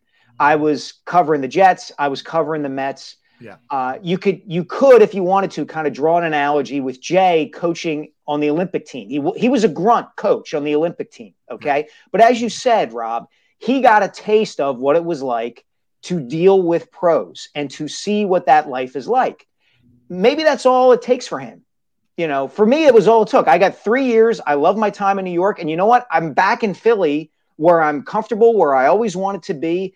And it's been great. And I don't ever want to leave. Yeah. And maybe Jay looks at it the same way. Like, you know what? I was great in Villanova and I got a taste of dealing with NBA guys in the Olympics. And I can say I dealt with it. And that's that. And again, please don't take that as anything other than, you know, my own personal way of looking looking at it from his standpoint. I'm not saying you know, I'm Jay Wright or anything like that. Yeah. I See, see, Mike, when I look at it, the family element comes into play. The man has spent his entire career roaming the country, trying to be the best coach he can possibly be. And as we all know, when you're a coach, your family suffers to a certain degree. You suffer because you miss out on a lot of the little family elements that go on. You know, certain growth spurts in your kids, certain things that they do, certain functions, whether it's a kid's game, a, a play, a musical, or something like that. And now I believe he has grandchildren. He wants to be there. If I'm not mistaken, I believe he has grandchildren. I think you're Um, right. he, I think he wa- wants to be there. He's made his money. He's done something that multitudes of coaches at the collegiate level will never have the, uh, the opportunity to do. He's won not one, but two national championships. He's now sitting in the confines of an, uh, uh, an air controlled studio making a seven figure income, just giving his opinion. He doesn't have to be at practices every day, he doesn't have to be on road trips anymore. He doesn't have to babysit a bunch of 18 to 22 year olds anymore. You're still making money. You still have your side endorsements, and you're con- you're be- you're in more control of your life now. And he's over 60 years of age, still a young man. Why would you want anything else at this stage? I mean, some guys are just habitual coaches. You look at a Bill Belichick; they're going to take Bill Belichick out of Foxborough in the coffin. He's not going to give up coaching. Pete Carroll the same way. Yep. Gunner, you are so right. And think about uh, it. Belichick occurred to me while you were talking. Yeah. And the other guy who occurred to me was Rick Pitino. Okay. Yeah, good point. Good point. And think about those two guys. Jay has a terrific family. Patty, his wife, was with him basically every step of the way when he was coaching Villanova. And it wouldn't surprise me if he wanted to devote more time in his life to that aspect of his life. And when you think about guys who are in their 60s and 70s who are still bouncing from job to job, look at their home lives, look at their personal lives. Neither Bill Belichick nor Rick Pitino are someone I would want to emulate as a husband or father or as someone interacting interpersonally with people. Yeah. I just wouldn't. Stay out of those restaurants, Mike. Darn right. you know, and and you guys see it too. We're all at that stage of our lives where, you know, there are things other than devoting every single waking moment to your Yes. job. Yep. You know, other things matter more. Yep. And he has the summers off now. Yeah. He doesn't have to hit the recruiting trail. Yeah, go down the shore, do whatever you want. Yes. You know, enjoy the fruits of your labor, man. Why I- I would you want that headache? I don't No, know. I wouldn't. Okay, and and just on Dawn, I, I don't, you know, I just you throw it out there. I don't. Yeah, I don't think the timing is is right. I, my colleague Mike Jensen wrote a column a week or two ago, you know, making the case that the Sixers would- would be smart to hire Dawn Staley. Right. And uh, look, I think she could do the job. I think Mike made a very compelling case. Marcus Hayes made a similar case last year, the year before. I just think that this is the wrong kind of situation for her. There's always going to be a novelty to the first female head coach in the NBA. And that's how people are going to look at that hire, no matter who it is, no matter where it is. And the Sixers are not in a, in a stage right now where the novelty helps them at all. If anything, it's a distraction. If anything, it's a divergent from what their goal should be, which is to hire a head coach who can help them win a championship. I think Dawn Staley could do that. I think the the novelty of it uh, would be something they don't want to deal with and, and shouldn't want to deal with. Makes sense. You know what? Not not only that, Mike, but I think Dawn knows this city well. She knows the passion of this fan base. If it goes south, she knows how critical this fan base can be.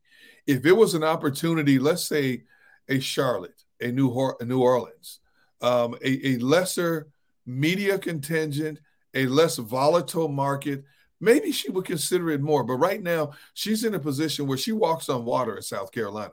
She has probably more clout than the governor in the state of South Carolina. Why would you want to leave that environment? She writes her own ticket in South Carolina. She has more pull than the athletic director and probably the president of the university. Why would you want to leave that environment? You you have the holy grail at your disposal right now. You know, Gunner, I use that that term. Maybe this is a Philadelphia thing earlier, and I've always thought that with respect to Dawn Staley. Yes, it, it puzzled the hell out of me that people were like, "Why wouldn't she want to take the Temple men's job?" Well, for one thing, she's getting paid much more as the South Carolina women's coach than It's she would have been as, as the. Temple men's coach. Yeah, it's it's a, you. better job. But we all in Philadelphia in this region think that, like, well, why wouldn't you want to come back to Philadelphia no matter what? Like, I wanted to. You guys love it here, but not everybody Yeah. does. And you know, maybe Jay Wright and, and Dawn Staley are able to see things a little more clearly than most fans around here. Yep. And, and I don't, this is not in any way, shape, or form a knock on Philadelphia, Do or Temple for that matter. Do you honestly think Dawn Staley would win a national championship coaching at Temple? Right. I don't. It would be extremely tough. It would be Extremely- tough. I think as as the years go on, you appreciate more what John Chaney did. At least Yes. I, I Yes. think that people do that. It's a, it is a tough spot. Yes. They're in a bad conference. Look, I'm I'm a Temple guy. I could I, we- I could go on and bore you guys forever with this. It's it is a very difficult position Yes. that new Yeah. coach Fisher is in. But You go you go to South Carolina, it's warmer weather for a lot of potential recruits. Yep. Um, the ambiance there um, is a lot more appealing and Mm-hmm. understandably so in a lot of ways. And there's a great talent pool of players in that South region that she basically now gets to pick and choose from the creme de la creme because of her pedigree and what she's built at that program already. She she can be the Krzyzewski, the Geno Auriemma, the Yes, Pat Summitt yes. of the 21st century if she wants to be. Yeah, absolutely. All right, Mike. So let, let's look point. at the some of the others here. You know, the nurse, the Budenholzer, the the Vogel, et cetera. uh, Mike D'Antoni. Um, I, I personally, uh, to me, it's Nick Nurse by a long stretch. But but if you're handicapping this thing in in terms of what you would like to see them do, what do you think uh, for the others? I, I wouldn't have an issue with Nurse at all. I think he's a pretty smart guy. Uh, Monty Williams is the one who is curious to me. Uh, and I wonder if he might be the best fit for a couple of reasons. First of all, look at the offense he ran in Phoenix. It was beautiful basketball. It was not stand around, watch James Harden dribble at the top of the key, high pick and roll with Joel Embiid. It was move the ball, get open shots. Now, some of that is a function of the team he had in Phoenix Right. with Chris Paul as a point guard and uh, Devin Booker on the outside and Mikal Bridges for a time and and all of that. Uh, but the principles could certainly still apply no matter what his personnel is. Secondly, I think from a, a personality and character standpoint, you couldn't do better than Monty Williams. He's familiar with Philadelphia, having been an assistant under Brett Brown for a year. He knows Joel Embiid. Uh, and if we all agree that one of the chances you have to take in firing Doc Rivers and bringing in a new coach is doing something to try to push Embiid and Harden, if he's still here, to that next level, which they clearly showed against the Celtics they weren't able to get to. I'm skeptical they'll ever get there, but if if the calculation is maybe a new coach will inspire them, it seems to me Monty Williams might be the best bet for that. Now, Nick Nurse could probably do that too. Maybe one of the other candidates could as well, whether you're talking about Frank Vogel or Mike Budenholzer. Uh, but I like Monty Williams. Uh, and look, if they hire Monty or Nick Nurse, I think they they would do great. I really do. Do you think that this team, in any way, shape, or form, when you take into consideration they're handcuffed by cap restraints, they need to move a couple of pieces, i.e., Tobias Harris in, in, in general, but they're not going to get back the quality that you want for Tobias Harris? That this team, in any way, shape, or form, can get better this year? Because Rob and I have sat here this week and we have said, Goodbye, James Harden. Thank you for your contributions. It's time to go. But if you get rid of James Harden, whatever you put in his place is not going to be as good as James Harden, even though James Harden frustrates the heck out of you. I don't see how this team can get better this year, Mike, until they get out from this this dark cloud of this cap restraint until next year. Yeah, I, I think there's a lot of truth in what you're saying there, Gunner, and it creates an interesting question. Do you, do you try to run it back, knowing everything that you just laid out, or do you take what Spike, Spike Eskin, formerly at WIP and now at WFAN, called a gap year? Do you say to yourself, you know what? If we sign James Harden, even for two years, it immediately becomes the worst contract in the NBA. Yep. You know, for two years, for three years, for four years, we're counting down to the end of that deal as soon as he signs it. So let him walk. Assume you're going to be worse this year. See what happens with Tobias Harris. If you can trade him, trade him. If you can't, well, let him walk. Become a free agent. He's off your books. You're going to have to sign Maxey, I would think. And then you can take a run at it when Embiid is 31. Now, look, are you maximizing Joel's prime in that regard? No, you're probably not.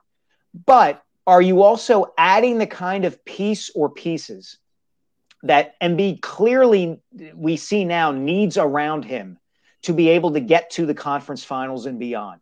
We've seen this now for six or seven years that if Joel is the alpha dog, it's probably going to end in the second round, as great as a player as he mm-hmm. is, because once you get into the, the playoffs, the small differences between superstars become multiplied. The Kobe's, the Duncans, the LeBrons, the Stephs, even the Giannis's in a certain year will separate themselves from that slightly lower tier. And right now, Joel is in that slightly lower tier because he just doesn't seem to have that that kill or die mentality that uh, a pro athlete needs to have in these biggest moments. He just he hasn't shown that he has it, and I, I wish he would. As a basketball fan, as someone who you know was curious to see whether the Sixers would get past the second round, but he just didn't, and we have to face facts with that. So uh, maybe taking a step back this year and, and kind of regrouping rather than reloading is the best way to go. I think, Mike, the only that look the step back thing makes sense, and I think it's probably the best way to go. My sense is organizationally, because Morey is is not a step back kind of guy. Uh, he's an add or honor, if you will. Um, and there were so many years of the process that I don't know that they would want to even ask a fan base to, to go that route, even if they're implying it without saying it. I, and he's so in love with Harden that I think it clouds his judgment too. I, I, I just I think it would make sense, but I don't see them doing it, unfortunately. Yeah, and and I'm I'm inclined to agree with you, Rob, which is a shame. Mm-hmm. I think one of the smartest things. Look, I, I got along real well with Sam Hinkie when he was here, and uh, at the time I was, yeah, let's do the process, clear the decks.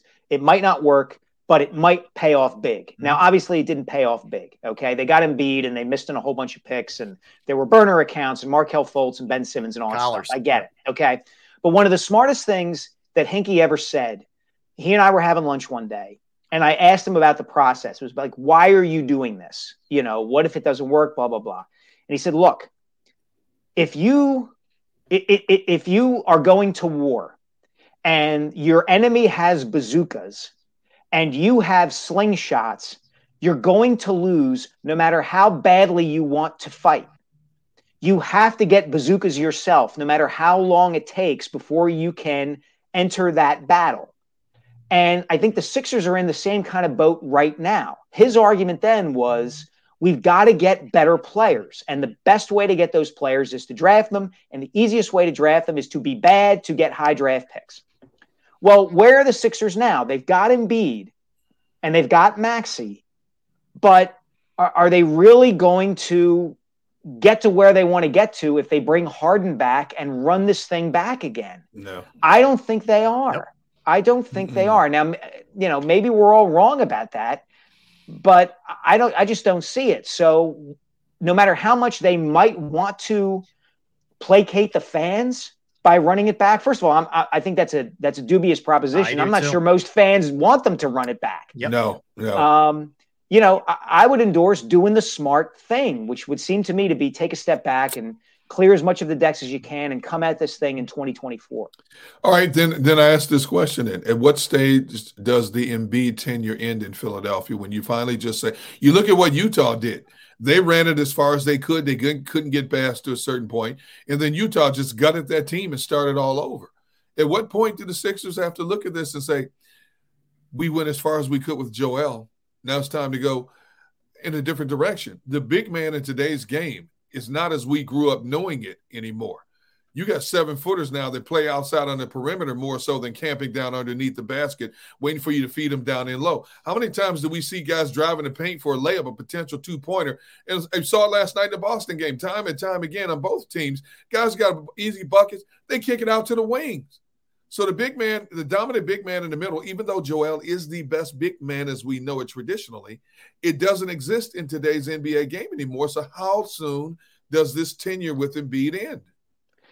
All right, you, you got a lot going on there, Gunner. So I'm going to yep. try to hit everything. So first of all, all right, I I'm think, timing you by the way. Go ahead. Okay. Go. So first of all, I don't think they're trading Embiid unless he wants to be traded, and I wouldn't trade Embiid unless he wants to be traded. I do think there is value in having a superstar player spend his entire career with a particular franchise if he wants to. So unless he pounds on Daryl Morey and Josh Harris's office doors and says, "Get me out of here," I'm not trading Joel Embiid.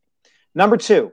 I think your point about the big men in today's NBA, has been true for a long time, but I wonder if it's shifting. To me, the biggest weakness in Joel Embiid's game, and this was shown in that Celtics series, was that the Sixers could never just post him up and have him back down whoever was guarding him and have him shoot a hook shot or a turnaround or just bully ball the guy into an easy basket. Right. Watch Nikola Jokic. For all the versatility he has, he can do that. Yeah. L- Look at the Celtics Heat series. Jaylen Brown and Jayson Tatum are elite wing players who haven't been great for a good bit of this series. Right. The Heat have Jimmy Butler, but it's not like they have a whole bunch of great wing players either. No. Um, so, I mean, maybe that's just an anomaly. Uh, and maybe you're right that the trend is still there and you need those wing players. And I think you probably do, but there can be exceptions to that. But to me, I think the biggest weakness in Embiid's game is is the fact that he's almost too modern too much of the time. Like he can do all these amazing things where he catches the ball in the post and turns and faces and takes a guy off the dribble. That's great. You know, and then he gets double teamed and hesitates to pick up where the double team is coming from and turns the ball over or mm-hmm. dribbles the ball too much and turns the ball over. Sometimes it's good to be able to just dump the ball down low to a seven footer, have him shoot a hook or a turnaround over a smaller player and get an easy two and move on from there. Yeah, I think part of the Okay, problem, Mike, all with right. him on the block is he's too hurt or too tired during stretches of games to want to go down there and bang. And he- what you see is if it's not the pick and roll at the nail when Joe Mazzulla makes the adjustment of going big, big, there's no counterpunch. Some of that falls on Doc or fell on Doc Rivers, but some of that falls on them. You're, he has no left hand and be as great as he is. He has no left hand. He doesn't have a hook. He doesn't have a lot of moves around the bucket. You're right. Uh, you know, maybe that some of that is just coming to the game at 15, 16 years old, whatever. So, all right. So you you hit on this, Rob, which is I, I was gonna when you finish speaking, I was gonna ask if I could give you my Joel Embiid theory. Mhm. And you guys are of the same generation that I am, and you will get this reference. Okay. So to me, as I think Joel Embiid is an incredible basketball player and an incredible story, but to me, he has a little bit of Yakov Smirnoff in him. Remember Yakov Smirnoff, the Russian comedian in the mid 1980s, whose his whole bit was I'm in America and I can't believe I'm in America because, because the Soviet Union was so terrible. Yeah. And now here I am in America and it's the most wonderful thing ever. I think there's a little bit of that in Joel Embiid. I think there is an element of I've already won in life. I made it out of Cameroon where I wouldn't have had much of a future, or I certainly wouldn't have had the future that I am having now as Great an NBA star, a multimillionaire, an MVP. And I think there's a little bit to get back to what we were talking about earlier of an edge that's lost there. You know, that LeBron has from the way he grew up, that Kobe had from the way he grew up, that Larry Bird had from the way he grew up. And as I said earlier, those sorts of small differences loom large when the games matter most. Mm-hmm. It's a a fascinating theory there, man. It really is. It's interesting. And it, it, it- that's the, I think you had a, a perfect storm of guys who don't thrive in adverse situations. Embiid, Harden, and Doc Rivers. Yeah. Doc Rivers' track record's terrible in those spots. So is James Harden. Now Embiid's starting to build a pretty, unfortunately, you know, resume, pretty good resume of that of those situations too. And instead of just digging out of it, they're all kind of willing to be like, eh, you know, see ya. That's Hmm. bad. That's a bad Yeah. look. Yeah. it is. I mean, look, the NBA TV's got this documentary coming on about the 2001 Sixers. Uh, I think it's called Everything But the Chip. And it's going to track their season and the conflict between Larry Brown and Allen Iverson and the playoff run and the step over of Tyronn Lue and all that stuff. That team wasn't nearly as talented as this Sixers team that just lost. But man, that team, they came after you and after you and after you. And you could never doubt that every single night they gave you everything they had. And there's there's a difference there. There just is. Yeah. Well said. Well said. And, and- and before uh, before I let you you, you you get out of here, Mike, I got I got to ask you about your Phillies, man. I I, I, I got to bring up your Phillies. Um, and, and I've jokingly said this to Rob for the last week or so. I think you know we, we people are so frustrated with the Phillies right now. I think it's the curse of the month of May. You go back to last May; they struggled throughout May. Then they made the managerial change, everybody was so jacked up about all the new pieces they brought in, Trea Turner and the pitching and the pitching depth. And now we sit here with a team four games under 500. Are you in a cause for concern mode? Are you in a panic mode when you look at how inconsistent this Phillies team has been so far? Gunner, they were worse at this time last year than they Yep. are this year. Yep. I it was interesting to me to hear you say the curse of May. I thought you were going to say the curse of October because my feeling is that that run that they went on in October and in the early part of November to the World Series was like one of those flashy things in Men in Black Yeah. that erases your memory. It, it er, erased everybody's memory of how frustrated they all were with the Phillies for the entire regular season last year Yeah. until they clinched that playoff spot. Remember, until Aaron Nola threw that great game in Houston and they clinched the wild card, they had just lost a couple of games in Chicago to the Cubs, who were the dregs of the National League. And everybody was like, oh my gosh, what's going on with this team? Blah, blah, blah. And then they clinch a playoff spot and then they go on a run. They were inconsistent last year, too. And maybe they're a team that's just built for a short series and is going to vacillate like this over the course of 162 games. Look, do I think they're short of making the playoffs? No. Do I think it is way too early to write them off? Yes. Trea Turner is not this bad. He's just not. Uh, they're going to get Ranger Suarez healthy, I would think. They're going to have to make a decision about do they add somebody to the back end of the rotation? And you have a general manager in Dave Dombrowski who has a pretty good track record in knowing whether it's worth making a move like that. And if he does, he'll know who to add. I'm not saying they're assured of anything. I'm just saying, as you said, Gunner, it's the end of May. Yeah. Calm down. Yeah. All right, Mike. Uh, tomorrow, 10 a.m. Yourself, Glenn Mack. I know you guys have Danny Briere tomorrow uh, on the show. Uh, that should be a lot of fun. Looking forward to hearing. Uh, Dan- we've heard a lot of Keith Jones, but hearing Danny would be uh, is going to be interesting for sure.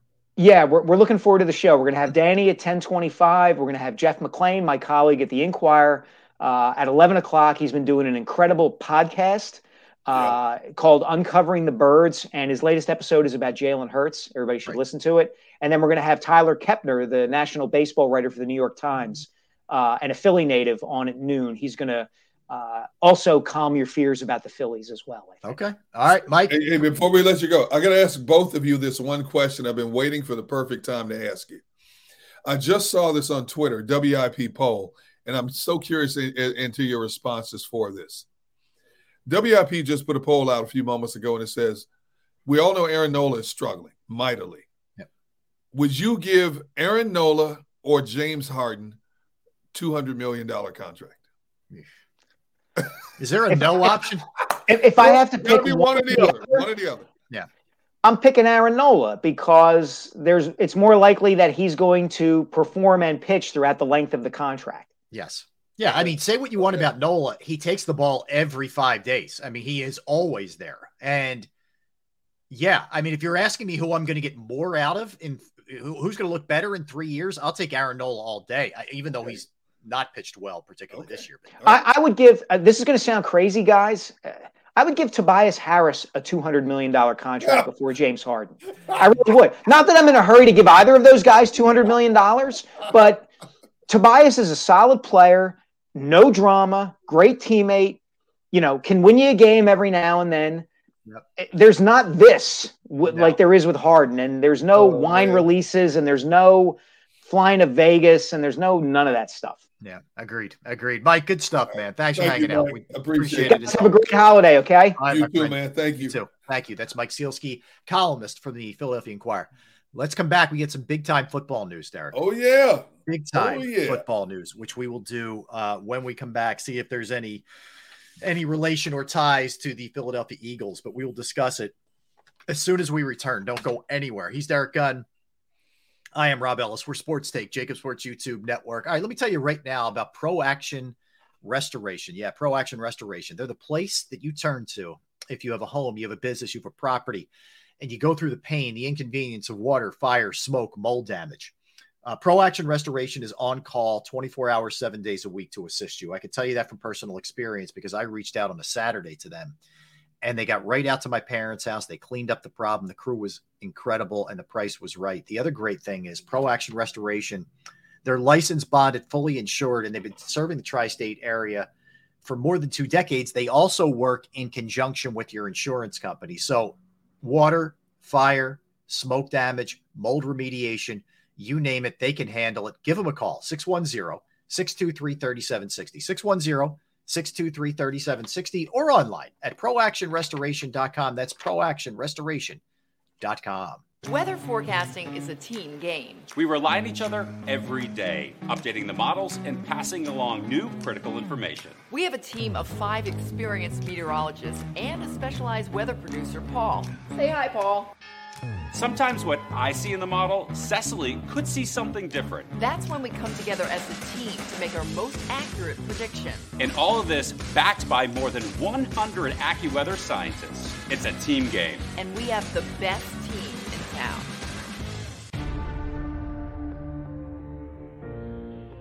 When it comes to the fight against insurance companies, large corporations, and the healthcare industry, injured victims are always the underdog. But that doesn't worry us. At Messa Associates, we're an injury law firm from Philadelphia, and we come to fight. Our clients know that they've got representation with a chip on its shoulder, and it's the same chip that makes Philly the toughest city in the country. Call 215-568-3500 or visit us online at messalaw.com. Messa Associates, the toughest injury firm in Philadelphia. Go to get your game on. Go for the beers. Go for the cheers. Go for the hit and the hits. Go for the stakes and the stakes. Go to get your parlay on. Go to get your party on. Go for the scene. Go for the screens. Go for the gallery. Go for the win. Go to Ocean. Visit theoceanac.com to plan your visit.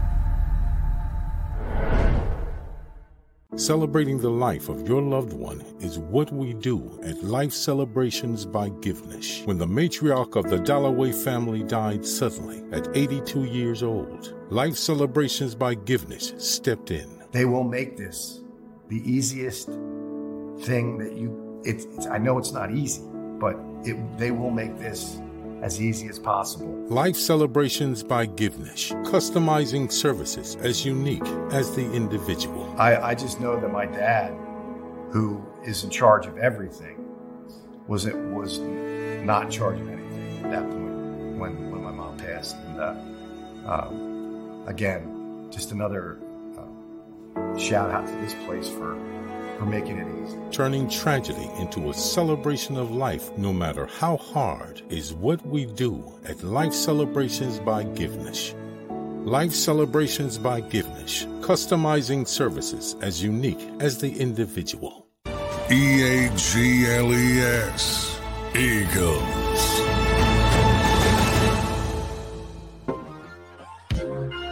We're back. Yes, we are. He's Derrick Gunn. I'm Rob Ellis. We're hanging out with you. We are Sports Take, JAKIB Sports YouTube Network. Let's hit that like button, friends. We do appreciate it. All right. So, Gunner, when we were in the midst of the interview with Mike, uh, big news from the NFL the Arizona Cardinals have released DeAndre Hopkins.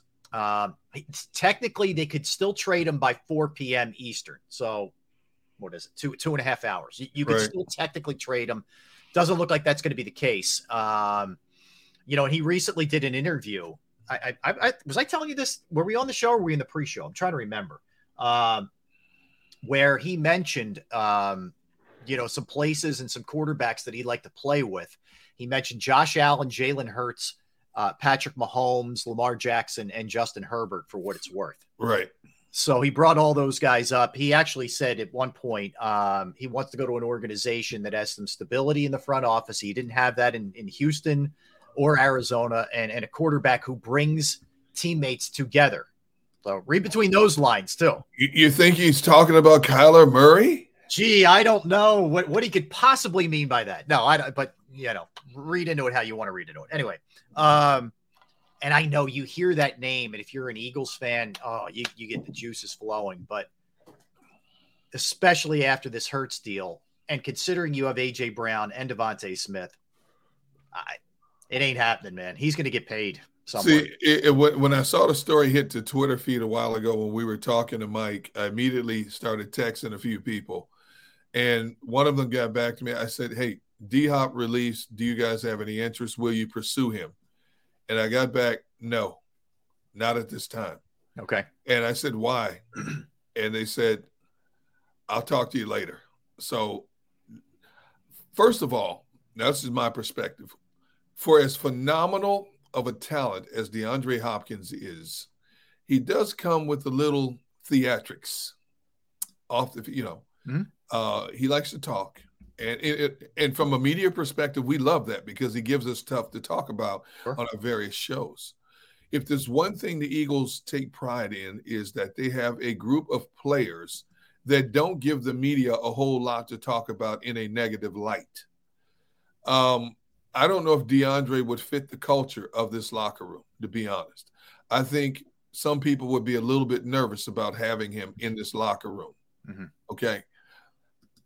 DeAndre Hopkins has some of the best hands in all of the National Football League pass catchers.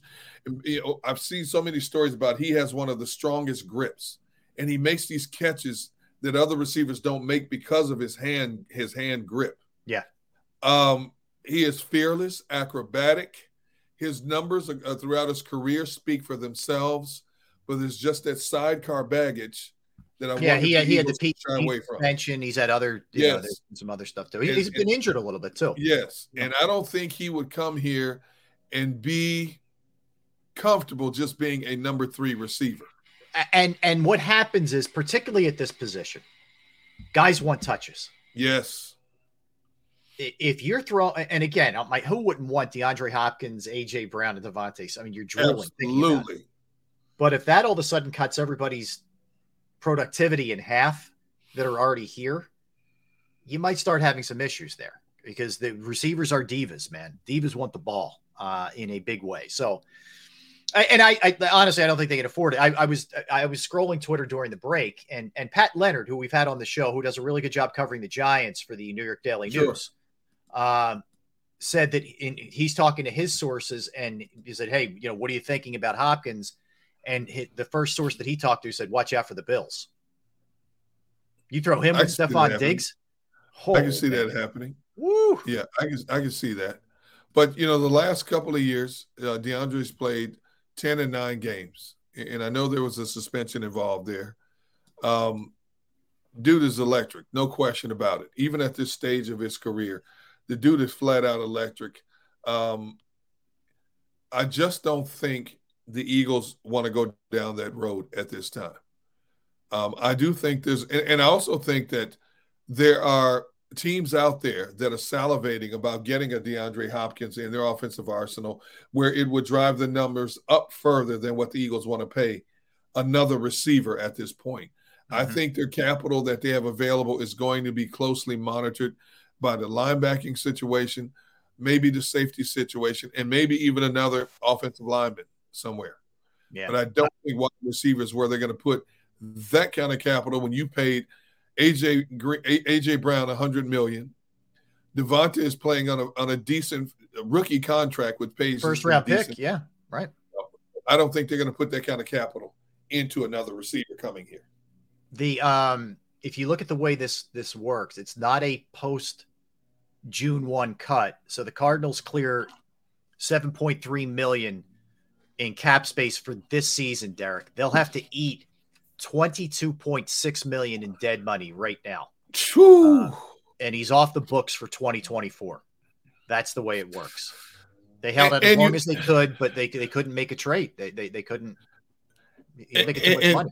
Yeah, and, and and you take into consideration Arizona with a new coach, new direction. You want as many pieces to the equation, many as many firepower pieces to the equation as you can possibly have. So for Arizona today to release him and finally say, you know what, we're tired of this. We're tired of the antics. We're tired of him talking. We're tired of this. And some teams out there will say, well, man, if Arizona, as good as he is, gives up on him, do we want to bring that in here? Every team says they're trying to build a certain culture or has a certain desire of a certain culture in their locker room. Do they do do, do you want to bring a DeAndre in there, wondering at what point, if he's not getting what he wants, could he could he shred the locker room? Could he divide the masses so to Yeah. speak. We saw it happen with T.O. and the Eagles. Look how divisive he became to the point where it was the Hatfields and McCoy. It was the North Yeah. versus the South. You, there were people that were either on T.O. side or weren't on T.O. side. And as Donovan McNabb found out, there were people on T.O. side that he thought were friends of his, and it kind of strained relationships a little bit when, when the dust settled with the T.O. situation. Yeah, like I, I let me put it to you this way: if they hadn't uh, made the trade last year to get AJ Brown, right? I feel like they could absorb, you know, some of his quirkiness, uh, you know, with this culture that they have here. I wouldn't be as worried about that part of it. I just don't. A, I don't think they have the money, and B, I just don't think it works with those three receivers. I just don't think there's enough touches to go around. I really don't. I mean, they were trying to trade him. He was making uh what was he making? Something like 11 or so. He okay, so he was making he had 11 million dollar signing bonus and a, and a 40 uh, 4.5 million dollar option bonus. Anyway, they, they couldn't Right. move him. Nobody wanted to take that salary off their hands. Right, right. He's probably going to get a multi-year deal with wherever he goes, I would think. Um, whoever brings him in. I'm just trying to think of some teams that would be candidates for this. Um, you know, Buffalo, I mentioned that one that Pat Leonard reported. Not Miami, New England. That's a possibility also. Um, But does DeAndre want to go there to play with Mac Jones? Yeah, I think right. DeAndre. I think DeAndre wants to put himself in a situation with a team that that is viewed as a legitimate Super Bowl contender. yeah, I mean, when you think about it, can you imagine DeAndre with Justin Herbert, Russell Wilson? Although Denver is loaded with receivers right now, but Sean Payton is a no nonsense coach. Sean Payton wouldn't put up with some of the antics of DeAndre Hopkins. Okay. yeah, Kansas City, Andy Reid doesn't shy away from potential problems. no, you're right about that. I wouldn't I wouldn't look past Kansas City right now either. I wouldn't look past any four of those teams in AFC West. Yeah, Um, I wouldn't look past Buffalo is a is a prime landing place. The Jets have everything they want in receivers. I don't think they're going to go out and disrupt that. They've spent money this offseason on receivers. You know, Garrett Wilson emerged as the offensive rookie of the year. Um, let's see, who else? New Orleans, maybe. Uh, well, they still have they have Olave. They Michael Thomas is still there, right? Yeah, but Michael Thomas is in recent years hasn't been Yeah, able he's to stay always healthy. hurt. Um, Um, Chicago, would he value Justin Fields that much? I feel I like he wants to think be with a more yeah, established guy. I, I don't think so. Minnesota just drafted another Njigba to go along with uh not Njigba. Minnesota just drafted a receiver to go along with yeah, to go Jefferson. with Jefferson. Yeah. Uh, Uh, Detroit, Seattle just drafted a, a, a Detroit. Yeah. yeah, De- yeah. Det- uh, Seattle and draft drafted Njigba. Uh, they have Lockett and DJ Metcalf. He's got Carolina. T- he's from South Carolina, for what it's worth. Played at Clemson. I'm just throwing the Panthers out there for that reason. It's only geographical. That's the only hook, really. I don't see Tampa being a destination. You still have Mike Evans there. You have Chris Godwin. No. Um, Baltimore. plus, I don't think. Ah, ah. Would John Harbaugh take on that situation? I think he would. I wouldn't put it past John Harbaugh to give that a serious look. To be honest. Yeah, Baltimore could make some sense, and he. I, I know he likes Lamar. Yep. And if you put him with Lamar, and who did they draft? Didn't they just draft a receiver in the first round this year? Was was it a receiver they drafted? They did take a receiver. Um, yeah, they did. Um, let me pull it up right now. Let's see. They took uh, Zay Flowers out of Boston College. That's right, uh, BC. Yeah, Okay, and uh, let's see. Look at Baltimore's receiving corps right now. they've added. Oh, yeah. Odell Beckham. They added Yeah, Odell. they added. They added Beckham and Yeah. Agholor, right? Uh, Agholor also. Yep, yep. Still, I mean, I I wouldn't discount them. Mm, I wouldn't yeah, count them out of this. I wouldn't count them out. Um, Uh, let's see who else. Who else is a is a prime candidate here? Hmm. Uh, the Rams, maybe. Boy, if I'm him, uh, I'm looking at them probably heading the wrong way. Uh, you know, and Stafford, uh, he's so beat up at this point. I would rule. I would rule out Jacksonville. I think Jacksonville has the receiving corps they want, Especially with Ridley, too. Ridley coming up. Yeah. Tennessee. Tennessee is still looking for a receiver. Tennessee would make a lot of sense, but does he want to play with Tannehill and then rookies, Yeah, see, basically? There you go. You know, See, right now, Tennessee's biggest receiver is Treylon Burks, who, who, Treylon Burks. who I like Yeah. actually. Yeah, who I love Treylon Burks. Yeah, like him. Uh, Pittsburgh? Kenny Pickett. Pittsburgh needs a pass catcher. They need somebody to stretch the field. Let me throw one more in there. I'm just thinking about this. Who was his quarterback in Houston? Right? He, didn't he have didn't he have Deshaun Watson for a little bit? Ooh. So is Cleveland an option here? Ooh. Yeah. Let's see. What is Cleveland working with right now? Uh, Cleveland has on their roster in terms of pass catchers Amari Cooper, Marquise Goodwin, Elijah Moore, Donovan Peoples Jones. Ooh, that's tough to crack that. Uh, I mean, DeAndre's, I think DeAndre's better than all of them, but Cleveland has their money spent on receivers. I don't know. But if Deshaun has any clout with that organization, could be. Yeah. It's not, it not a there, bad man. option. Yeah, I mean, it, it it felt like it was headed this way um, with him and them, and it was going to be tough. But you know, the only thing I would say is I, I I really don't think it's possible that that he ends up with the Eagles. But you you you never fully write Howie out of something. Mm-mm. That's all I would say. If there's a position now, could they use another upgrade? Yes. You know, people are indifferent about Quez. I get that. You know, um, but I think for a third receiver for the Eagles, you're going to find somebody more along the lines of a Zach Pascal. You know, a middle of the road veteran, solid. You know, and, and and won't make any waves about how many touches he gets or lack thereof. I don't think DeAndre Hopkins is that guy. I think DeAndre wants to shine, be in a situation where he could shine. I think if you put him with Josh Allen and Stefon Diggs in Buffalo, my goodness.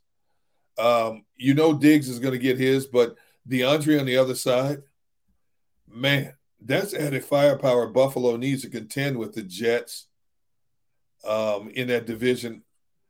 Who and Miami? I mean, you know, Miami's loaded with pass catchers. I don't see Miami as an option. Um, Buffalo is a great landing spot for DeAndre Hopkins. Now, what kind of cap space do they have to bring him in? That's another issue. Yeah. Yeah, fascinating, fascinating foods for thought. I, I man, just on a. Fr- How about that for a news dump on a Friday, right? So to speak. Wow. Yeah. Got another one. I got another good one that uh, I don't know if you saw. Now, wait until the football segment at two o'clock to bring up. But this is interesting. Yeah. This one is very interesting. I just saw this one caught across uh, Twitter a short while ago about a former NFL receiver whose agent says there are a number of teams interested in him, and I'm thinking, why? For as good as he could be, I'm just going to wait until the football segment to bring that one up. Okay. All right. Um, yeah, but I, look, I think it's um, it's interesting fodder. Uh, you know, when you think about it. And, and by the way, how bad are the Cardinals going to be? Oh, Jonathan Gannon is, is just sitting there going, I signed what? I mean, I agreed to what? Oh, like I- I- they, they are. They're not going to have Murray to start the year. I don't like Murray Nope. to begin with. Nope. Very few weapons on offense. Oh man, that, that's going to be bad. And and they, look, it's just a bad situation. There was turnover in their front office again. There's all that that lawsuit or the civil suit or whatever it is that's going on there between the, the guy McDonough who used to be there and their front office. Ugh. That does So- man. I, I think Shane Steichen's got a way better opportunity in Indianapolis than Jonathan Gannon does in in uh, in Arizona, man. So let's see. Their pass catchers right now are Rondale Moore, Zach Pascal, Michael uh, Wilson, who's a rookie. Zach Ertz is coming back from an injury. Um, let's see who else they have there. Marquise Brown. Uh, not great, not bad, but still, you know, your your starting quarterback could be out. Your your number two, your, your quarterback room right now is David Blough, Jeff Driskel, and Colt McCoy. Yep. That's who you're going to be talking about starting the season with. Hey, oh, Corey Clement is still on the roster there. Uh, Did, that, still. did, he, did he play for them last year? I thought Yeah, he he was did a little bit. Did No, he? he, he did play for them a little bit last year. James Conner. Um, So your your quarterback, your franchise quarterback, is not going to be ready for the season opener. Yeah. Your three backups combined, hey, you know, if you put them in a category, take them or leave them. I'd leave all three. No, I'm with you. I am You know, with you. All right, that, let- team, we'll, that team's a mess. we'll do our NFL stuff in, in a, in a second here. I, I did want to just touch on this, but we didn't really get a chance to do much Phillies, but they they've lost eight of the last eleven. Derrick, they lose eight five last night. I tried to avoid you talking about the Phillies because I know how it sticks in your craw. It's going to be short and sweet. Uh, so they they they're eight games behind the Braves now in the NL East. Nola goes six innings, eight hits, five runs, three home runs allowed. Uh, how about this? Austin Riley last night, Derrick. So the two home runs, jeez, the two home runs that he hit, right, totaled nine hundred and seven yes. feet. Yes. 459, 458 on his two home runs. Absolute moonshots last night. The frustrating part is the offense brought him back twice in the game. Uh, you know, Bohm had the big home run, Bryce had one. Yep. And and they just kept giving it back. Now we just we talked about Turner making it uh, that that great home run that helped the that helped the uh, Phillies get that game in against Arizona in ten innings, and we kept saying it can't be just one game. Right. What does he do after hitting a monster shot like that? He goes 0 for 5 last night. Yep. Yep. He goes over can't- 5, they lose. The- You you can never ever point to that a- a game this early with them and say that's the turnaround game. You can't do it. You can't do it. And, and I know, and I know Turner's pressing at the plate. Um, and I understand why. You know, when you're on a lineup like this on a team that was, that went to the World Series and you're added as a big equation to it, you want to come out guns blazing. I get it. And he's gonna find he's gonna hit his way out of this eventually. When see that's the thing about baseball. You don't know when these slumps in, man. They could be you could be 0 for 30 or 2 for 40 before you come out of a slump. But he's gonna come out of it eventually. But you gotta have him hitting. I mean, right now the only consistent hitter they have in the lineup is Harper. Right. If you really think about it. Yeah. He's the They- only consistent hitter you have in the lineup. The guy who was even supposed to be back at this point. Exactly. I know it's crazy. Real It. Muto hasn't turned it on yet. Bohm Bohm has those good games, and then all of a sudden he disappears. He's like like Turner, you know. Marsh same way hasn't turned it on yet. Sosa hasn't turned it on yet. Mhm. You know, you you know you feel it's coming because you saw it happen last year, but you get a little bit more nervous every time it doesn't happen because he, at this point they keep going further south instead of further north. Yeah, I know. And they are they are beyond frustrating. And I- and and I'm telling you, man, they're this is not mediocre. This Right. is not eh, it's bad.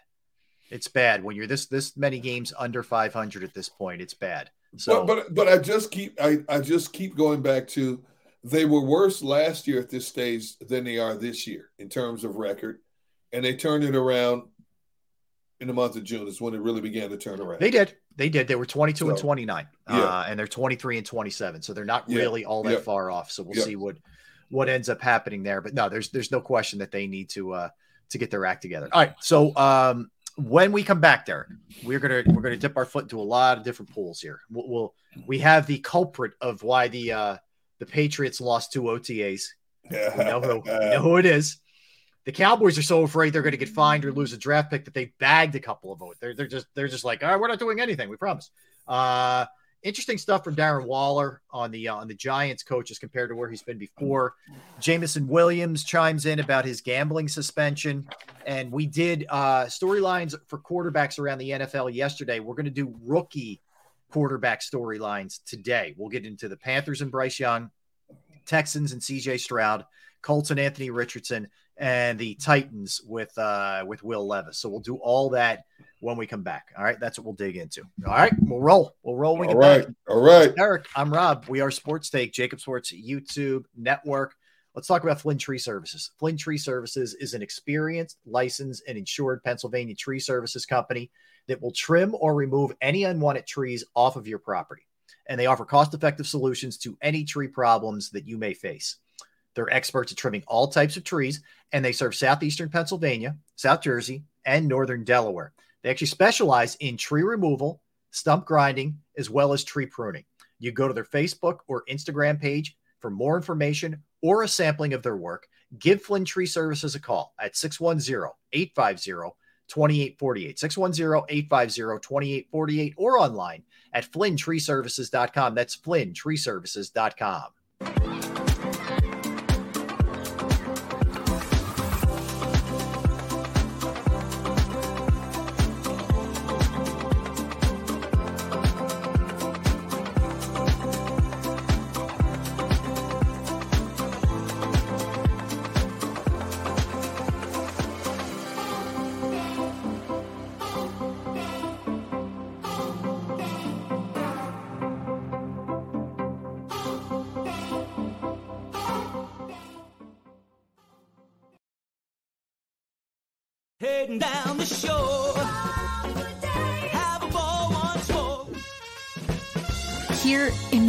run wild and time stands still.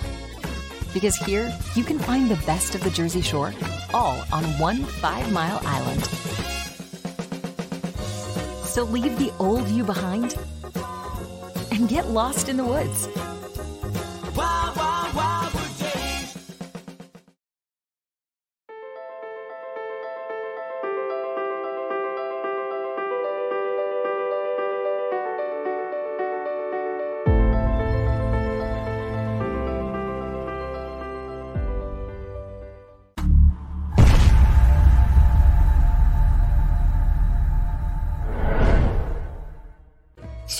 And save in southeastern PA and Delaware with Colony Pools this football season and let the experts close your pool with a custom Merlin safety cover in green for the birds. And if you join our Winter Watch team, we'll give you another 20% off and Colony Pools will handle it all. Keep your tiles on your pool, not in your pool. Fly with Colony right now, birds fans. Visit flywithcolony.com. Hi, everybody. My name is Jason Lombardi. I'm an inspector at DryTech. At DryTech, we offer three major services. The first one being basement waterproofing. The second service we offer is foundation and structural repairs. And then the third service that we offer is mold remediation. If you feel you are having a waterproofing issue, give DryTech a call or check us out online.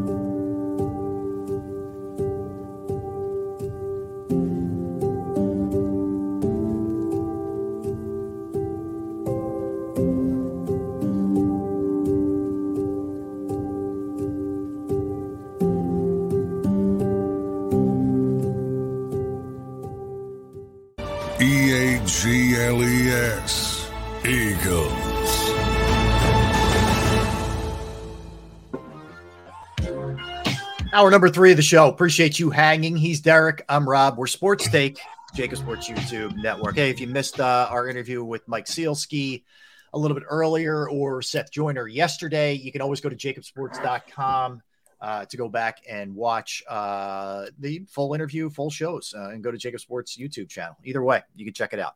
Uh, all right. So we heard that the Patriots, Derrick, lost a couple of their OTAs uh, yesterday. Yep. And it turns out that there were there was a scheduling mistake made by Joe Judge, um, which ultimately ended up costing uh, the Patriots those uh, those OTAs. So uh, it was it has fallen on Joe. It hasn't been a great year. The the combination of Joe Judge and Matt Patricia as offensive coordinators last year and now this, uh, and then his short stint with the Giants ha- hasn't hasn't gone great for uh, Mr. Judge. you know, I wonder, I wonder if he's being reprimanded for this in any way, shape, or form. I You know, would think so, right? Uh, they were Uh, stripped of two team OTAs because coaches scheduling that resulted in players spending more than the allowed time at the facility. So there you go. And Belichick got fined fifty thousand dollars. Oh, I guarantee you, I guarantee you, he ain't happy about that. No. As much money as he's made, No. he ain't too happy about that. But then Robert Kraft will probably pay it for Yeah, him. Kraft write it off "Oh, as here- here you charity. yeah, you know, yeah, you know, he'll write it off as it'll be a charity donation or something like that. So Exactly. you know, Trump changed Trump changed the bill. Yeah. So so then th- there's that part of it, and then there's the Cowboys piece of this where they're so afraid of ha- getting fined for a third. Actually, it wouldn't even be a fine. So this would be if if they were found in violation this year, it'd be the third straight year they start losing draft picks if that's the case. So McCarthy has like scaled everything back. They're they're they're being very because last year they were they were found guilty of too much contact uh, during practice. Now, for people who don't know, there there I guess they the the league has independent uh, officials at the facilities for all these teams during OTAs to monitor everything. Right. That's one of the ways that they know. Um, but anyway, so McCarthy's like, yeah, I don't think you're ever going to see us, you know, do anything that's that's physical ever again, et cetera. We're not losing draft picks over this. And just no, I, I, I don't blame. You know what? If you're going to err, err on the side of caution. You know, I, I'd rather be overly cautious than to put myself in a position where it could hurt the organization and what we're trying to do in the immediate present or future. Um, draft picks are valuable commodities, man. When you're trying to rebuild a team and, and everybody's trying to get younger and better at the same time, you know. And when you give it up, when you give it up draft picks, especially more than one draft pick or a high draft pick, and, and I'm not talking about just a first round pick. I mean, a second or third round pick as well. That that's a lot to give up. So if Dallas, you know what, I don't, I, I don't, I'm never on board with Dallas with much of anything, but in this case, and that's with any team. You know Yeah. what? I'd rather do less than do a lot more and be subjected to fines, penalties, and loss of draft picks. Yep. And it's just the way it is now. And that's through the collective bargaining agreement. This is what the players players wanted. And that's where it is. Yeah. I wanted to go back to uh, DeAndre Hopkins for just a minute. Yeah. Um, yeah. Go ahead. I just saw this on Spotrac. Um, DeAndre Hopkins earned $54.8 million with the Cardinals in three seasons, catching 221 passes, 17 touchdowns in that span. Not a lot for a guy of his caliber. Mhm. The almost 31 year old will look to tack on to his 111.5 million career earnings, fifth most all time among wide receivers, which means wherever he's going or potentially thinks he can go, he's not going for cheap. Oh, so for that sure. will, that, that'll take a number of teams out of the equation in terms of thinking that they're going to get him on the cheap because that's not going to happen. That would probably include the Eagles, who are who are pretty up against it. Uh, that's for sure. Darren Waller, who is now a New York Giant, he is now their tight end. Um, interesting things to say. He said he really values what the Giants are doing because they welcome input from their players. Uh, Mhm. He said it's a really light uh, atmosphere. He said it's a great atmosphere in terms of you know players having having say in matters. He said it's very different from his previous two stops. Remember, he was in Baltimore. He was still trying to get his life together in Baltimore. And then, uh, you know, he ended up in Oakland, then Vegas, and, and really kind of took off with his career. But uh, a little bit of a shot there at uh, both Josh McDaniels and Jon Gruden and John Harbaugh, all, all, all catching a little shrapnel in that one from uh, from Darren Waller. I think coaches like Nick Sirianni, and there are a number of them across the league, even Andy Reid, uh, for as long as Andy Reid's been in the game. One of the things that Andy Reid did very well when he was in Philadelphia and continues to do so in Kansas City is listen to and implement the advice of his players. Smart coaches understand that while we basically construct how we want to do things here on the field, it is vital to listen to players talk about that. And Darren Waller went on to say, you know, the coach has told us to write down plays that we like, and we'll see how much, you know, what plays do you like the most? We'll try to incorporate those. I think it's it's vital for the the the chemistry and the camaraderie between coaches and players. Andy Reid always had a players committee, you know, guys he would meet with weekly to find out the pulse of the locker room. Okay, what are guys talking about? What are they like? What what can we keep doing that we're doing well? What do we need to change? You know, and Nick Sirianni is the same way. You know, talk to the players, knows when to back off on veteran players, give them days off. You know, every every week, his star players, Lane Johnson, Brandon Graham, Fletcher Cox, uh, Jason Kelce, all get time off, even in training camp. They get time off. They've they've they've been through the rigors of this. They know how to take care of their bodies. You know, you talk to the players, get to know them not just as as employees but people as well. How can we make this better? What do you like doing? that we can make this better. And and and, and Darren Waller and, and obviously Brian Daboll is one of those guys. And players gravitate towards it. And it also helps when you want to bring in free agents in the future as well. The one thing they want to know is number one, are you winning? Right. Number two, what's the coach like? Mm-hmm. Hey man, he listens to us. He gives us this, man. You know what? He treats us like men. We're not just servants. We're not just uh, commodities we buy and sell. He actually treats us like people. That's a place I want to play. That's where I want to be. I, I think you're right. I mean, I, I the, the, the you know this is not a good thing for the Eagles. I, I think the Giants hiring Daboll and Daniel Snyder finally it looks like being out, although not 100 percent with Josh Harris. They're they're now wondering if he has enough money to be able to pull this off. Right. But with those two things happening, both of the both teams, one has already gotten better in the Giants, and one's going to get better with that bad owner out of there. Yep. So that's not necessarily a great thing for the Eagles. But yeah, I think, you know, Daboll was a really good hire. And it's going to be interesting to see how much more he can get out of Daniel Jones, you know, especially now that Jones has, has a little bit more um, skill position players around him, including Waller, you know, what that's going to look like. But um, that was interesting. Now, I saw this one and I thought two different things. Uh, Jameson Williams, who's the receiver for the Lions, he got suspended, if you remember, Derrick, and he was Yep. one of uh, five players total, four of which were Lions for gambling. the The issue is he gambled at the facility. He didn't bet on a Lions game or anything like that, but he was inside of the confines of the Lions buildings, which is against the rules. So my first thought is, you know, shame on him. But what he said was he didn't know about the gambling policy. Then I started to think about it. Four of the five guys are Lions. Did Detroit just kind of drop the ball in, in informing these guys well enough?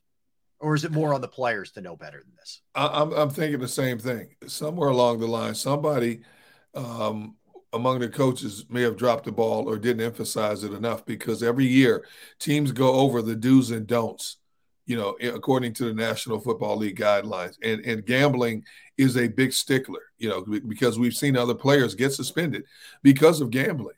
Yeah. Now, either the players weren't paying attention or the coaching staff somehow didn't emphasize it enough. I'm leaning more towards the coaching side, not emphasizing it, it, it enough.